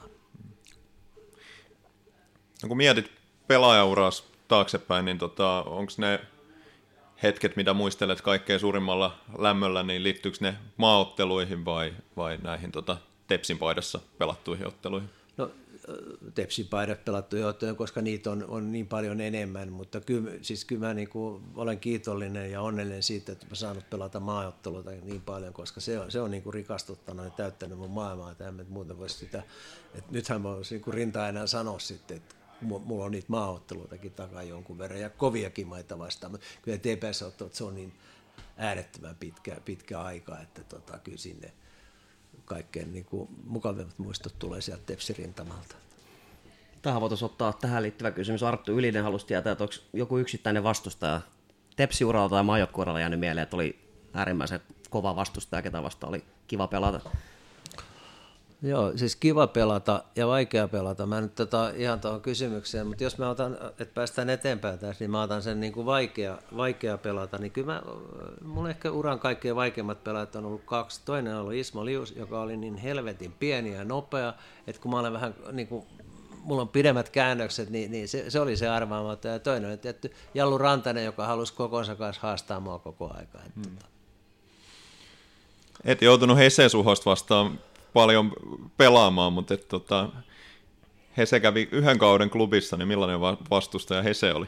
No, siis kaksi kertaa. Mä Hese kohtasin keväällä, keväällä ja syksyllä silloin klubissa. Hese, Hesehän oli, oli ihan uskomattoman hyvä pelimies, ja, ja silloin joku mä tulin pallo seuraan seitsemän tyys, niin Hese oli jo valmis pelimies, ja, ja kyllähän niin kuin niin kuin mä sanon, että se, se pelaaminen siinä joukkueessa, mä olin puolustuksessa, Hesse oli kärjessä, niin kyllä me, siis koko joukkuehan eli maaleilla, siis mehän tarvittiin maaleja, että me voitaisiin se ottelu, ja kyllä me niin kuin salaisesti varmaan kaikki oli niin kuin pirun kiitolliset, että Hesse osasi niitä tehdä, koska ne useimmiten ne, ne veivät voittoon, ja, ja mun ja Hesson suhde on ollut äärimmäisen, Hesse on kauhean tuntekas ihminen, ja peliurana äärimmäisen vaativa kaikilta, ja, ja se, että kun Suhonen pelasi kärjässä, mä pelasin puolustuksessa, auta armeijassa, meidän päähän tehtiin joku, niin ei se nyt katsonut maalivahtia, se alkoi katsoa suoraan niin kuin liberon silmiin, tai että et, et mitä helvettiä nyt siellä tapahtuu, ei se sanonut mitään, mä, näin sen, mä opin tuntemaan sen katsesta, että nyt ei kaikki ole ihan hyvin, ja sitten tota, että sen takia, että mä voin joskus sanoa, että meillä on sellainen viharakkaussuhde, että sitten mä olin niin hito onnellinen, kun Hesse teki ne kaksi maalia, jos meidän päähän oli mennyt yksi, että tota, et kyllä, ja kyllä me niin kuin, tämä yhteiset viisitoista vuotta peliuraa ja yhteiset kaikki muutkin vuodet, niin kyllä se on niin kuin, tehnyt Hessusta mulle niin kuin äärittäin tärkeä ja hyvän, hyvän kaverin. Ja. No Suosessa on iso, iso persoonana tunnettu, sustakin kuvaillaan, että sullakin on ihan iso persoonallisuus. Mä ymmärtänyt, niin sieltä E P S-joukkueessa oli muitakin tommosia aikamoisia karaktäärejä, niin ilmeisesti se oli ihan viihdyttävä joukkue kentällä, mutta viihdyttävä joukkue myös kentän ulkopuolella. Joo, kyllä. kyllä. Et, et siitähän tämä joukkuepelaamisen, niin menestyvän joukkuepelaamisen niin menestys tavallaan kumpuaakin siitä, että sulla on semmoinen joukkue, joka ensinnäkin viihtyy. Ainahan se on, että et on ihmisiä, jotka ei välttämättä niin kemiat toimi, niitä on aina. Ja mä oon tietty urani aikana ollut semmoisessa harjoituksessa, missä on muutamat pelaat jo sit keskenään jopa niin lähtenyt vähän niin nyrkkeilemäänkin, mutta, mutta kuitenkin niin se...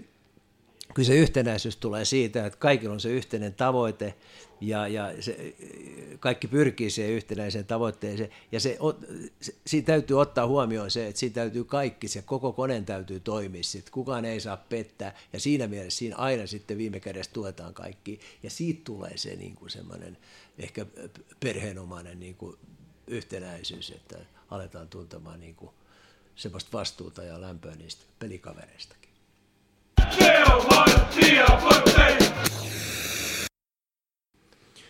Jos mennään vähän eteenpäin noista tota, pelaajavuosista, puhuttiin jo, että siirryit sinne Poriin, aloit valmentaa. Tota, yhdeksänkymmentäkolme tuli sitten semmoinen, semmoinen tilanne, että tota, tulit kahden ottelun jälkeen tota, Raimo Toivasen tilalle Tepsin päävalmentajaksi. Tomi Jalo oli sun apurina siinä silloin. Se oli aikamoist, aika, aikamoisen myrskyävää aikaa Tepsin historiassa. Et tota, millaista oli tulla tollasessa tilanteessa sisään joukkueeseen? Se, mä kerron sen tarinan näin, että mä se, sen jälkeen kun mä Porissa lopetin, niin mä siirryin Naantalin yhden juniorijoukkueen vastuuvalmentajaksi. Sitten siinä valmentaja-aikana niin Turun Palloseuran jalkapallojohtaja puheenjohtaja Reijo Toivanen, joka oli mun hyvä ystävä, joka niin kuin vei mua eteenpäin jo Pyrkivästä tuonne T P S:ään, niin soitti mulle, että kiinnostaisiko sinua tämä Palloseura valmentaminen. Huhhuh, totta kai kiinnostaa ilman muuta. Selvä. No tässä on nyt tämmöinen kuvio, että tämä on nyt... Tämä nyt on, ollaan siirtämässä syrjää ja jääkiekkojohto tulee tähän mukaan ja kaikkea muuta, niin tota, ehtisikö käymään täällä T P S-toimistossa, se oli silloin siinä Uudenmaan kadun ja Itäisen pitkän kadun kulmassa. Joo, ilman muuta, että sovitaan aika ja paikka vaan, että mä tuun sinne. Ja, no, paikka oli sovittu ja aika sovittiin ja mä menin sinne ja sitten tota, siellä oli jalkapallojaaston miehiä, mutta siellä oli muutama jääkiekkojaaston mies, ilmeisesti vaan var- vartioimassa sitä, että, että jalkapallojaaston miehet ei lupaile liikaa siitä valmentajapestistä. Se oli kesken kautta, siinä taisi olla pari kierrosta pelattu tai jotain muuta. Okei, selvä, me tehtiin sopimus. Mä lähdin niin kuin siihen päävalmentajana. Sitten kysyttiin, onko muita toivomuksia. Ei, Jörän Enkköman oli maalivahtivalmentaja, käy hyvin. Ja sitten mä halusin siihen itselleni parin, koska siinä vaiheessa joukkue oli siirtynyt jo tämmöisen niin kuin sä käytit sanaa puola-ammattilainen tai ammattilaiseksi. Pelaajat, oli pelaajia, joilla oli aikaa jo harjoitella päivisin. Ja silloin mun piti saada siihen joku semmoinen valmentaja, kun mä kävin töissä, jolla olisi mahdollisuus harjoittaa sitä päivisin. Ja Tomi Jalo, hyvä ystävä, johon voi luottaa ja tiedän äärimmäisen, ensimmäisen hyvä pelimies ja, ja, ja pelilukija, niin mä sanoin Toivasen Reijolle, että, että Jalon Tomi soita sille ja, ja sitten Tomi lupasi tulla. Sitten me aloitettiin niin, että siis munhan piti olla päävalmentaja, Tomi kakkosvalmentaja ja Tomi veti päivätreenejä ja mä vedin iltatreenejä, mutta sitten jossain vaiheessa tota, se tuntui siltä, että tehdään tästä semmoinen kollektiivinen, että aletaan vetää vuorotellen pelit ja, ja Tomi hoiteli edelleen ne päiväharjoitukset ja mä hoitelin niitä iltaharjoituksia, mutta vuoroviikoin sitten, niin kun tuleva matsi, niin Tomi valmisti joukkueen ja, ja valitsi joukkueen ja piti sitten sen pelin jälkeisen lehdistötilaisuuden ja sitten taas mä otin sen seuraava viikon ja näin me mentiin koko kausi yhdeksänkymmentäkolme. Millaista siihen tilanteeseen oli, oli tulla? Tota, siellä oli tosiaan sun entinen pelikaveri oli siirretty syrjään valmentajan paikalta ja sä tulit siihen. Oliko se, tota, tekikö se tilanteesta jotenkin hankalaa vai oliko se ihan luonnollista tulla siihen? Joo, en mä ainakaan kokenut sitä mitenkään hankalaksi. Kyllä se oli ihan luonnollista olla. T P S tarvitsi valmentajan ja, ja niin kuin sanottu, niin mä olin vapaana säännöllä aivan... Sehän tuli niin kuin puskista, että tämähän on äärimmäisen hieno juttu, että mä pääsin. Joo. Vaikuttiko se sitten jotenkin siihen kauteen, että siinä oli, oli tätä konkurssiuhkaa ja muuta?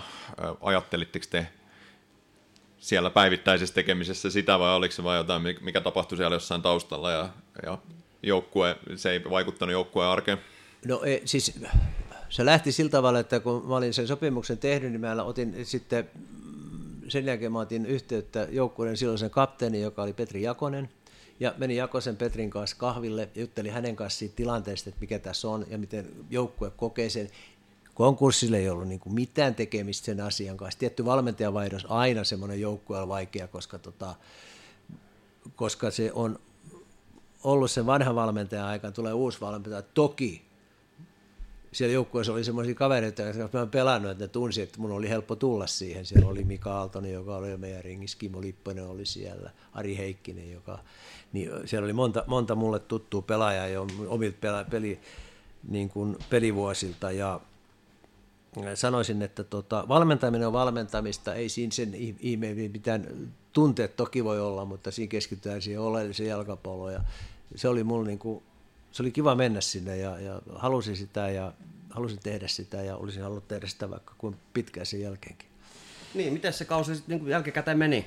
Se jäi sun nyt ainoaksi kaudeksi T P S:n päävalmentajana, niin miten sä itse koit? Minkälainen kausi se oli, miten meni kentällä? Ja... Se oli tyydyttävä kausi. Se, tota, se oli siinä hyvä ja tyydyttävä väliin. Siinä, siis seurahan esitti, asetti tavoitteeksi sen ylemmän loppusarjan. Se oli niin kuin meillä kyllä, kyllä niin kuin se... että me päästään pelaamaan ylemmän loppusarjan pelejä, koska se tiesi seuraavan sitten taas sellaisia merkityksellisiä otteluja, jotka sitten taas toisi sitä kassatuottoa siihen. Ja me päästiin siihen ylempään loppusarjaan, muistaakseni ihan viimeisessä matsista ratketa siinä runkosarjan viimeisessä ottelussa. Ja siinä mielessä se oli hyvä ja, ja musta mä olin niin kuin ihan enemmän kuin tyytyväinen siihen kauteen. Että se oli niin kuin kiva potku tulla Palloseuran valmentajaksi. Niin sanoit, että olisit jatkanut mielelläsi pidempäänkin, mutta se on sun viimeinen kausi valmentajana ainakin pääsarjatasolla, niin tota, miksi siinä näin kävi? Mä en tiedä, ei, ei edes niin kuin, tota, ei missään vaiheessa edes kysytty sitä mun ja Jalon Tomin jatkamista. Me oltiin valmiit jatkaa, me oltiin Tomin kanssa sovittu, että ilman muuta, että tässä on työ niin kuin vasta alkanut, että tämähän on äärimmäisen haastaa, mukava työ, oma seura, kiva seura.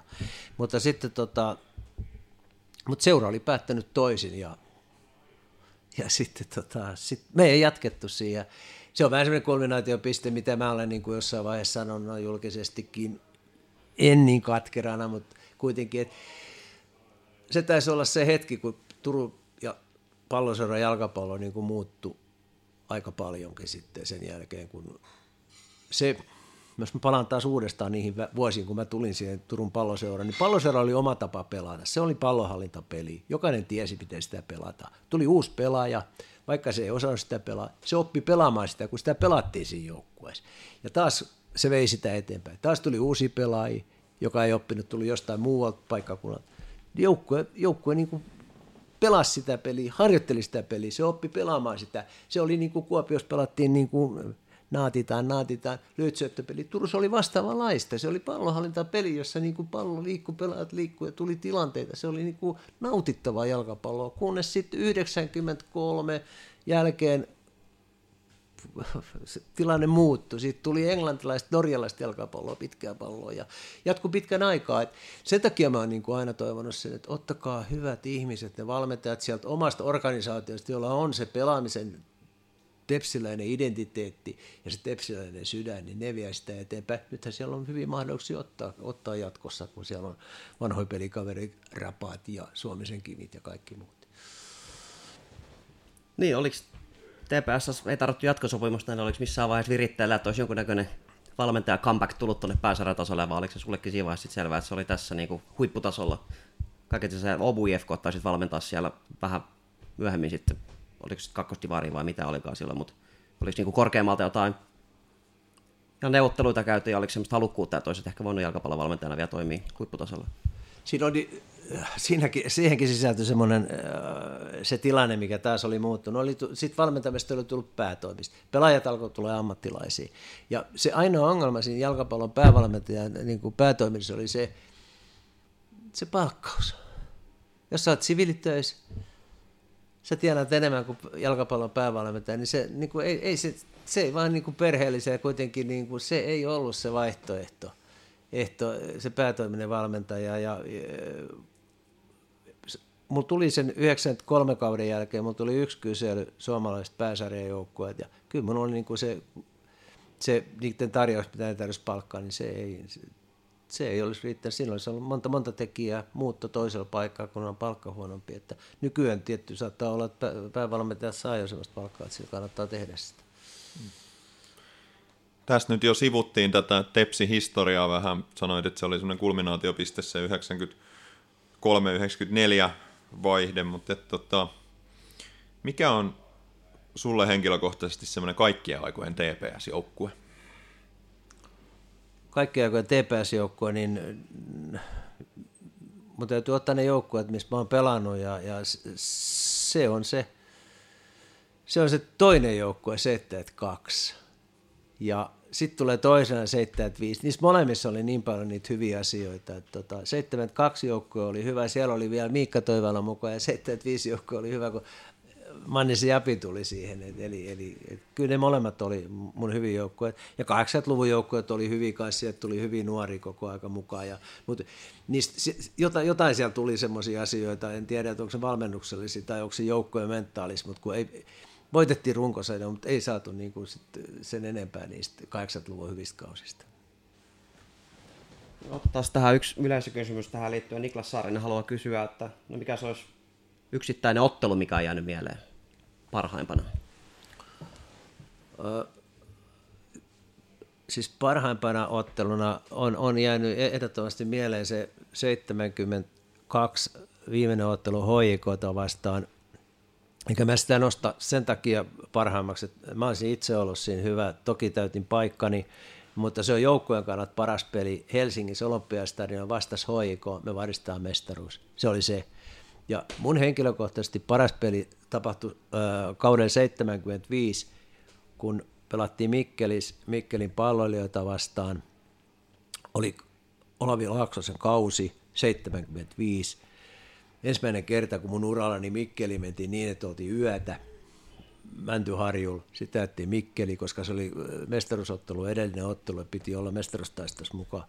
Ja, ja tota, siinä ottelussa mä muistan vielä, että tässäkin kohtaa mä voin sen näyttää, mitä mä sein, mutta kuitenkin niin mä purjehdin, mä pelasin sen ottelun vasempana pakkina, mutta siirrettiin sinne, kun vasen pakki oli pois, Raimo Saari taisi olla loukkaantunut. Purjehdin läpi kentän. Laitoin siinä, niin kuin sä sanot, yhdet puikot matkan varrella jollekin kokeneelle maajoukkuetoppari Ville Rajantielle ja sitten sijoitin ohi, ohi tein maalin siinä ottelussa ja, ja se oli yksi maali vaan muistaakseni niistä kahdesta kolmesta muusta, mutta kuitenkin, että et, et, se, se tilanne on jäänyt mieleen ja, ja siinäkin mielessä, koska se oli niin kuin sitä seuraavaa H J K:ta vastaan edellinen ottelu, mikä meidän piti voittaa, jotta me voitaisiin pelata vielä mestaruus H J K:ta vastaan. Tässä on ne kaksi ottelua. No. seitsemänkymmentäkaksi seitsemänkymmentäviisi. Hienoja muistoja. Hienoja muistoja. Aika elävästi jäänyt mieleen selkeästi, kun on hyvin muistat vielä yksittäiset ottelut, yksittäiset maalit. Joo. No tota, sait kunnian päästä tuohon Tepsin kunniagalleriaan.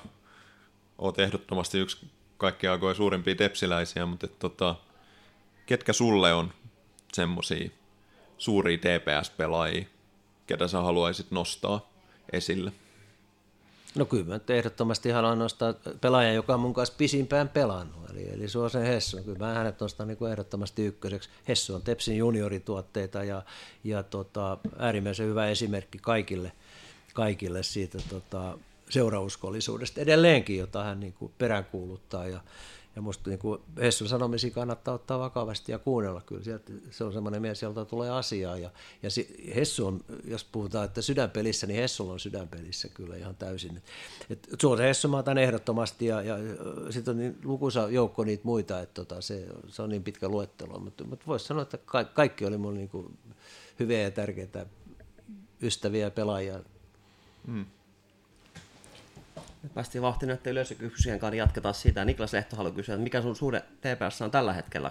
Ja sitten oli vielä jatkokysymys, että otetaanko seurassa legendat tarpeeksi hyvin huomioon?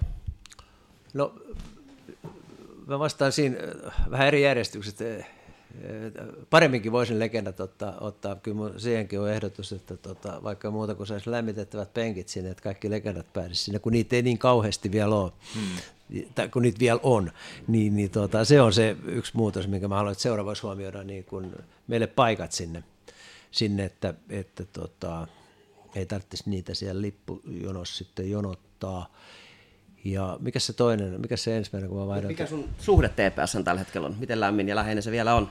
Se, se, se on tietty niin kuin sydän pelissä ja sydän Tepsissä, että kyllä, kyllä mä niin kuin olen siltä tavalla, että vaikka, vaikka mun kasvattaja seuraa V G, niin kyllä mä, niin kuin, mä oon tepsiläinen ja V G-läinen, että se on mun suhde Tepsi. Mä käyn muun muassa kaikki pelit katsomassa, että kotiottelut, kyllä mä niin kuin tällä kaudella kaikki on käynyt katsomassa, kyllä se suhde se on. Että, että kyllä mä sitä ajattelen välillä lämpimästi ja välillä mä oon niin kuin vähän niin kuin kiukkukin päällä, kun ei pelit kulje.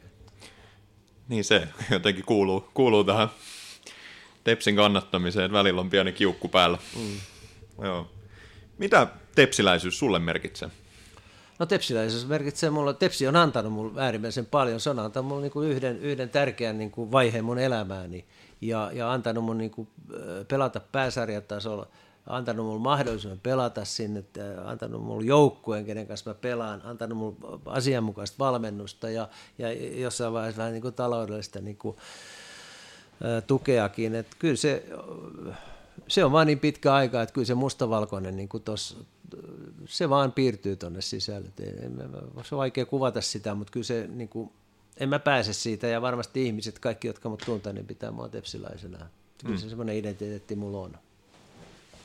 Sä mainitsit äsken, että sä katsot kaikki T P S:n kotiotteluita. Jos mä ymmärtän oikein, niin T P S ei ole ainoa joukkue, mitä sä Suomessa seuraat aika tiukkaa. Sulle ilmeisesti tulee aika paljon jalkapalloa katsottua kesäisin niin kuin ympäri Varsinais-Suomea varsinkin. No kyllä, toi pitää kyllä paikkansa. Tota, mä oon muun muassa kaikki Biffinin kotiottelut nähnyt tällä kaudella ja Kaaponottelusta yhtä vailla kaikki ja, ja interiottelusta mä oon nähnyt niin kuin kahta vailla kaikki kotiottelut. Kyllä mä nyt aika, mä oon jalkapallomies, että kyllä mä oon niin kuin, vaikka tuolla on Tepsi sydän, niin kyllä se niin kuin jalkapallokuvakin on sitten. Öö, onks mä käsittänyt oikein, että sä oot jotenkin Veikkauksella hommissa, teet jonkunnäköisiä tota, otteluraportteja, joiden perusteella sit lasketaan kertoimia tai, tai jotain tämän suuntaista. Joo, mä, joo olen, mä olen Veikkauksen, siis virallinen nimitys on Veikkauksen ottelutarkkailija, eli, eli mä tota, selvitän joukkueen niin kuin tilannetta ennen ottelua hyvissä ajoin ja sitten mä ottelun jälkeen niin raportoin niistä tapahtumista ja teen oman arvioni joukkueen niin kuin tilanteesta, eli, eli ennen ottelua annan niin kuin arvion joukkueista ja teen niitä ehdotuksen, niin kerron arvioksi ja sitten ottelun jälkeen me raportoin, mitä siellä on tapahtunut. Eli seuraat ilmeisesti aika analyyttisesti jalkapallo-otteluita, jos tässä on tämmöinenkin taustalla vielä. Niin.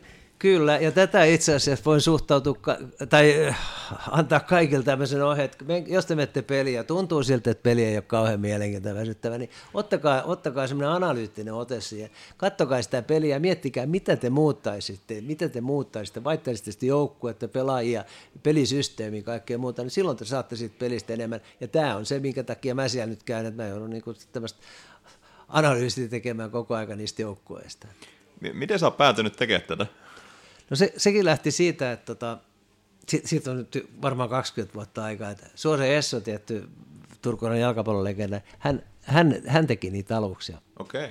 Ja sitten tota, Hessy jossain vaiheessa niin kuin nakitti sen mulle ja, ja oli sanonut se Veikkauksen, että, että, että hänen, ehkä että hänen riittää. Että, että, tota, ja sitten Hessy, Hessy kysyi muuta, voisiko se tehdä sitä. Mä, että joo, ilman muuta, että ihan kiva. Ja sitten Hessy ilmoitti niille ja sitten Veikkaus otti minun yhteyttä ja siitä on, siitä on varmaan kaksikymmentä tai kaksikymmentäyksi vuotta. Että, tota, Hessy sen aloitti ja mut, että kiitos Hessy, että nakitit mulle sen.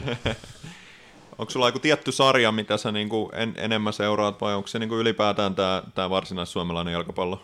Niin, mä seuraan näitä niinku pääsarjaseuroja, jotka on mukana tässä Veikkauksen urheilupeleissä, eli, eli pää, äh, liiga, ykkönen, kakkonen, ja sitten, no nyt tällä hetkellä jo naisten liigasjoukkueita. Tuota, tai kansallisessa liigassa, anteeksi. Niin. No nythän näyttää siltä, että jos ja toivottavasti kun T P S tuonne Veikka-liigaan nousee, niin ykkösessäkin mahdollisesti ensi kaudella on varsinais-suomalaisen edustusta, kun tuolla Piffenillä sujui aika hyvin matsittua kakkosessa, niin mikäs, mitäs sä kuvailisit meidän kat- kuuntelijoille tota kakkosen tasoa, minkälaista futista siellä pelataan ja esimerkiksi Piffeni, niin miten hyvä joukkue se nyt oikein on? No tämä on, siis varsinais-Suomen onni on se, että nämä pääsarjaseurat tekee niin äärettömän hyvää juniorityötä, eli, eli se tuotanto on niin kova, että sieltä tulee niin kovia pelimiehiä, että niitä riittää tänne. Jos mennään katsoa Piffenin kokoonpanoa, mennään katsoa Kaapon kokoonpanoa, ehkä puolittain jopa Salon kokoonpanoa, luen nämä varsinais-suomeksi joukkueet. Siellä on valta, valtava, siis valtaosa on näitä Interin ja Turun Palloseuran niin kuin juniorikoulun käyneitä pelaajia, jotka, jotka sitten ei ole tähän edustusjoukkueeseen jostain syystä toista mahtunut.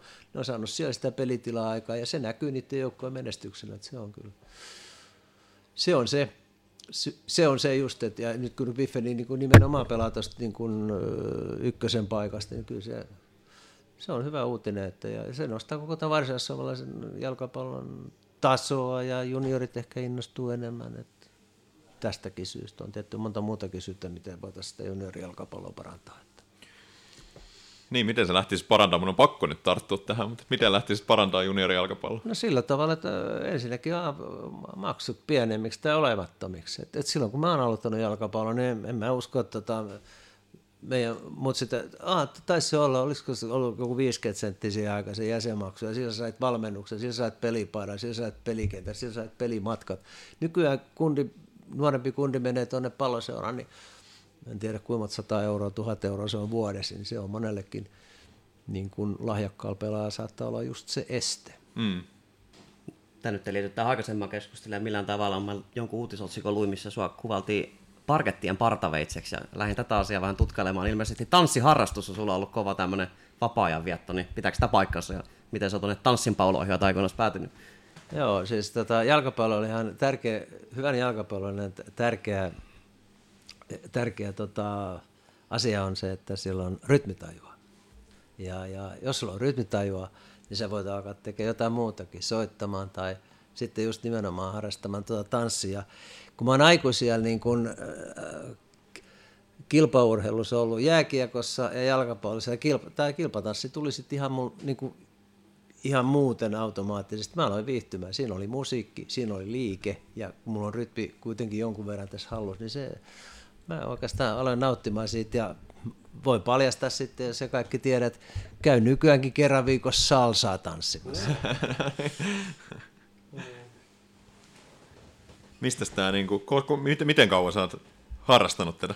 No kilpatanssi mä aloitin, aloitin jo varhaisella iällä, tota, tai siis vanhemmalla iällä, tai varhaisen mä olin, olin, olisiko se ollut kaksituhattaluvun alun, kaksituhattakolme kaksituhattaneljä, kun Naantalin, tota, mä asuin Naantalista, tuli toi, olen naantalilainen, niin tuli tota, toi kilpatanssikurssi ja, ja sitten tota, mun parini sai innostua, siis mä sanoin töissä, että et, et, et joo, toihan on ihan löysä laji, että kyllä tuon kaikki hallitsee. Ja, ja se, mä, sit se otti niinku siitä kiinni ja no on pakko mun vastata sanoistani ja, ja mä menin sinne kurssille sitten ja aluksi se tuntui oikeasti siltä, että ei tästä tule yhtään mitään, koska se askeleen halli tai muisti, niin se alkoi, mutta se alkoi sujumaan niin kuin aika nopeasti niin hyvin, että, tota, että aika nopeasti sen, niiden kurssien jälkeen me alettiin kilpailemaan ja sitten se vaan vei niin kuin mukana. Mä monta vuotta mä kilpailin, mutta sitten mitä kovemmalla tasolla sitten nouset, se, se on vähän semmoisen, siinä mennään luokkaluokalta niin kuin, ja sitten ollaan siellä korkeammassa alueessa, missä mekin oltiin, niin sitten se alkoi jo vaatia niin kovaa sitä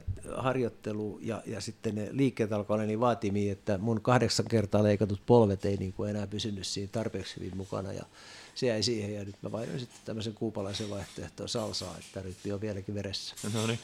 Joo, mä tota, viime sunnuntaina avasin illalla televisio ja sieltä tuli Tanssii tähtien kanssa ja Aki Riihilahti oli siellä tanssimassa ja katsoin sen esityksen, niin täytyy sanoa, että ei se ehkä ihan jokaiselle aika paljon luonnostaan tuo tanssiminen tuu. Et se näytti vähän könköltä, mutta ehkä se sitten... Mutta ehkä Aki Riihilahti näytti kentälläkin vähän kömpelöltä.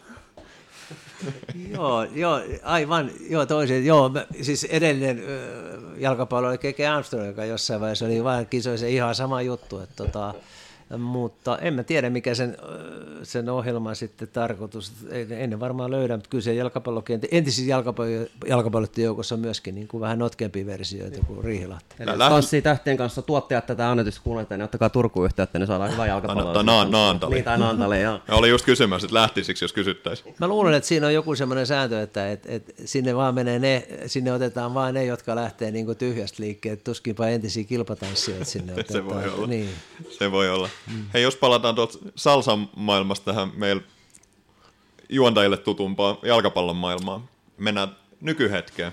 Tepsi voitti eilen Knistani aika vakuuttavan esityksen jälkeen kolme nolla, mutta et, tota, millaisin mieli olet seurannut Tepsin kautta? No se T P S on, tota, voisi kuvailla, että T P S on, että, että nyt te, tämä on se sama seura, joka oli silloin keväällä, mutta tämä on ihan uusi joukkue, tämä on eri joukkue nyt. Ja tuota, se siirtoikkunahan taisi olla tavallaan se pelastus, että sen jälkeen sinne tuli neljä uutta pelimannia. Tämä joukko on kasvanut koko ajan paremmaksi paremmaksi. Nyt kaksi viimeistä matsia Musa ja tämä Nistanottelu.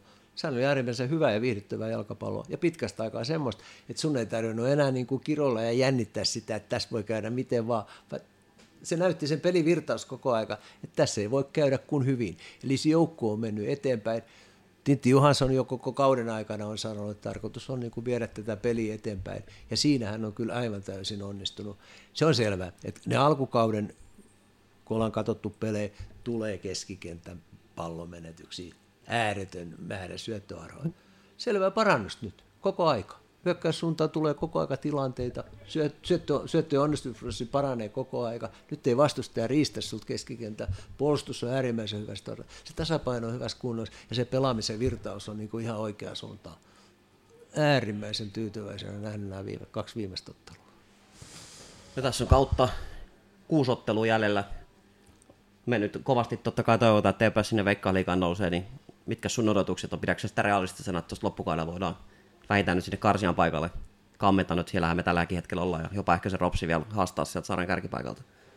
No kyllä, siis näistä joukkueista, jotka nyt tässä lähtetään ylempään loppusarjaan, niin T P S on eniten näistä niin kuin tulevan liigajoukkueen näköinen joukkue.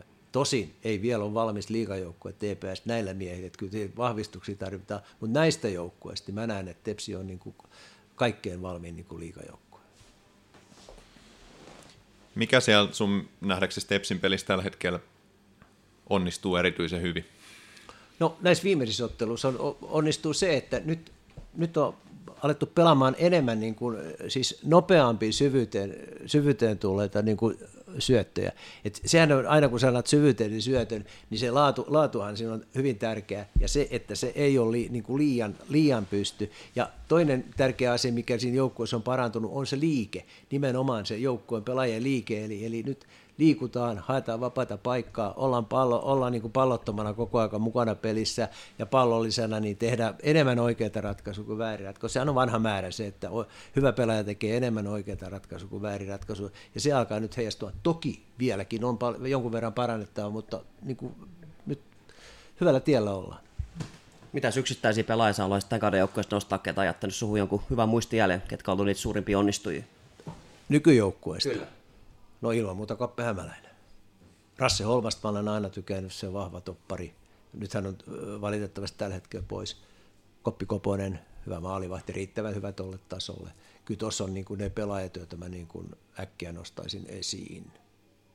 Joo, joo. Mä itse olen tykännyt tuosta Siivosen Attesta, mutta pidän sitä aina oh, erittäin hyvää puolustaa siis, joo, tämä on just siis, Atte Siivonen on pelaaja, jonka sä helposti unohdat, ei tuo itseään esiin, ei ole niin kuin kauhean ratkaiseva, mutta hitto kun sä katsot niitä, sen keskikentän pelaamista, alat niin kuin oikein kiinnittää huomioon, niin se, se on niin kuin, se onnistumisprosentti kaikessa siinä hyökkäysten tappamisessa ja hyökkäyksiin lähdöissä ja kaikissa kentän täyttämisessä. Se, otit hyvät, otit tuon Atte Siivonen ehdottomasti siihen joukkoon.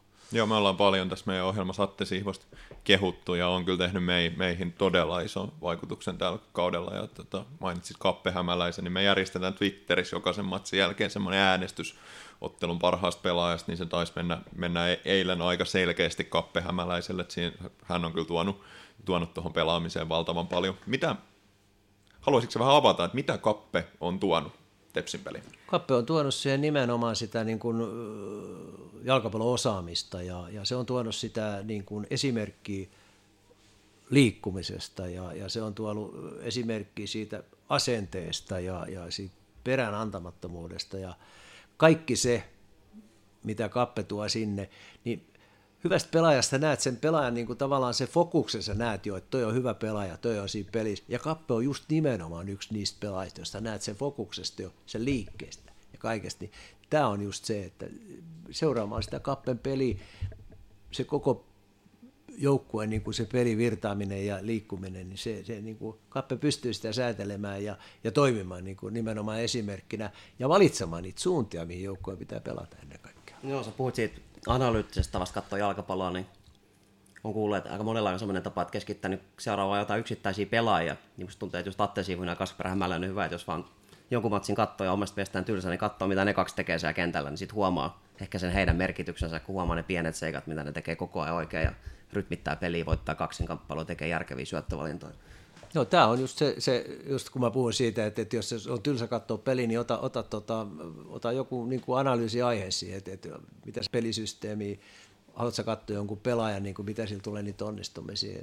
Tämä just on, on niin kuin otit tuossa tuon Atte Sihvosen, niin siellä tulee enemmän niitä plusmerkkisiä. Tämä on just hyvän ja huonon pelaajan ero se, että hyvä pelaaja tulee enemmän niitä plusmerkkisiä kuin, kuin tota, huono pelaaja.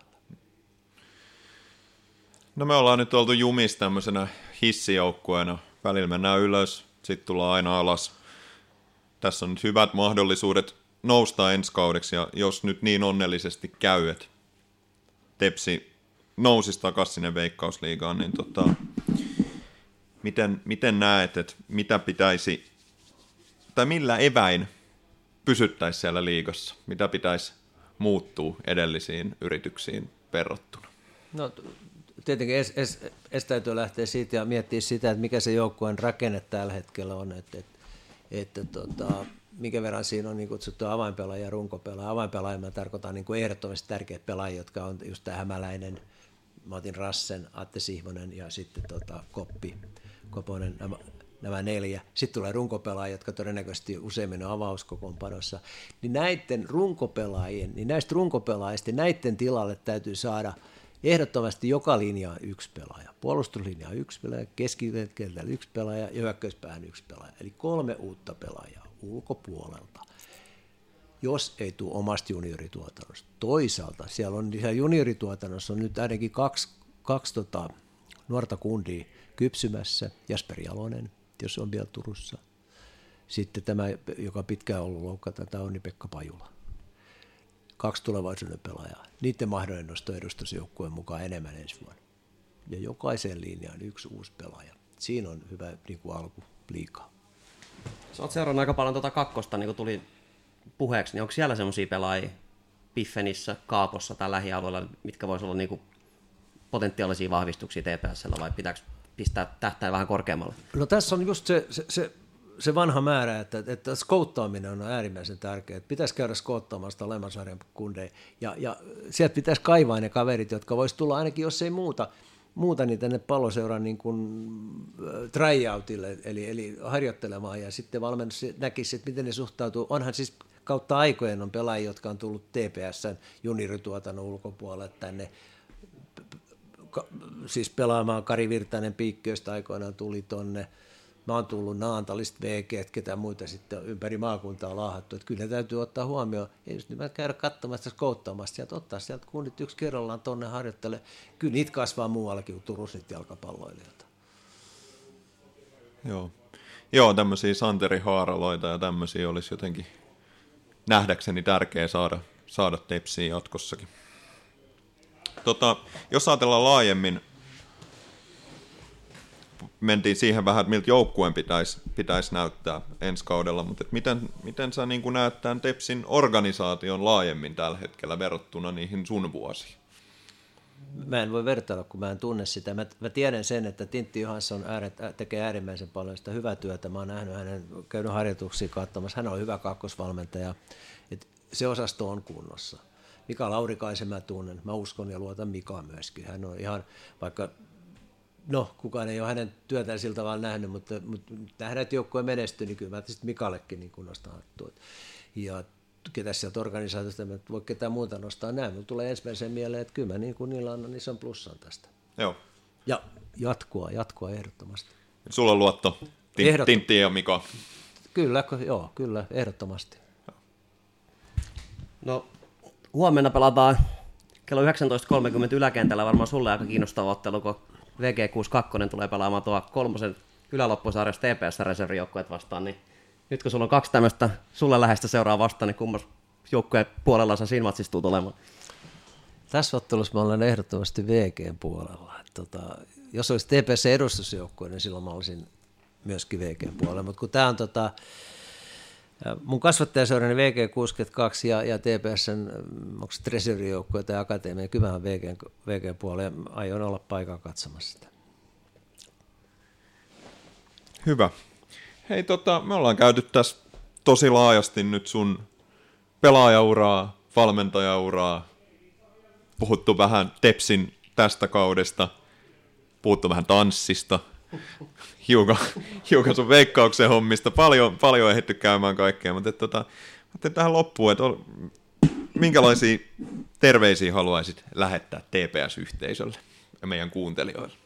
No T P S-yhteisö, että puhaltakaa hyvät ihmiset yhteen hiileen ja käykää peleissä ja ostakaa kausikortit ja tukekaa joukkuetta kaikin muodon, puhukaa T P S:stä.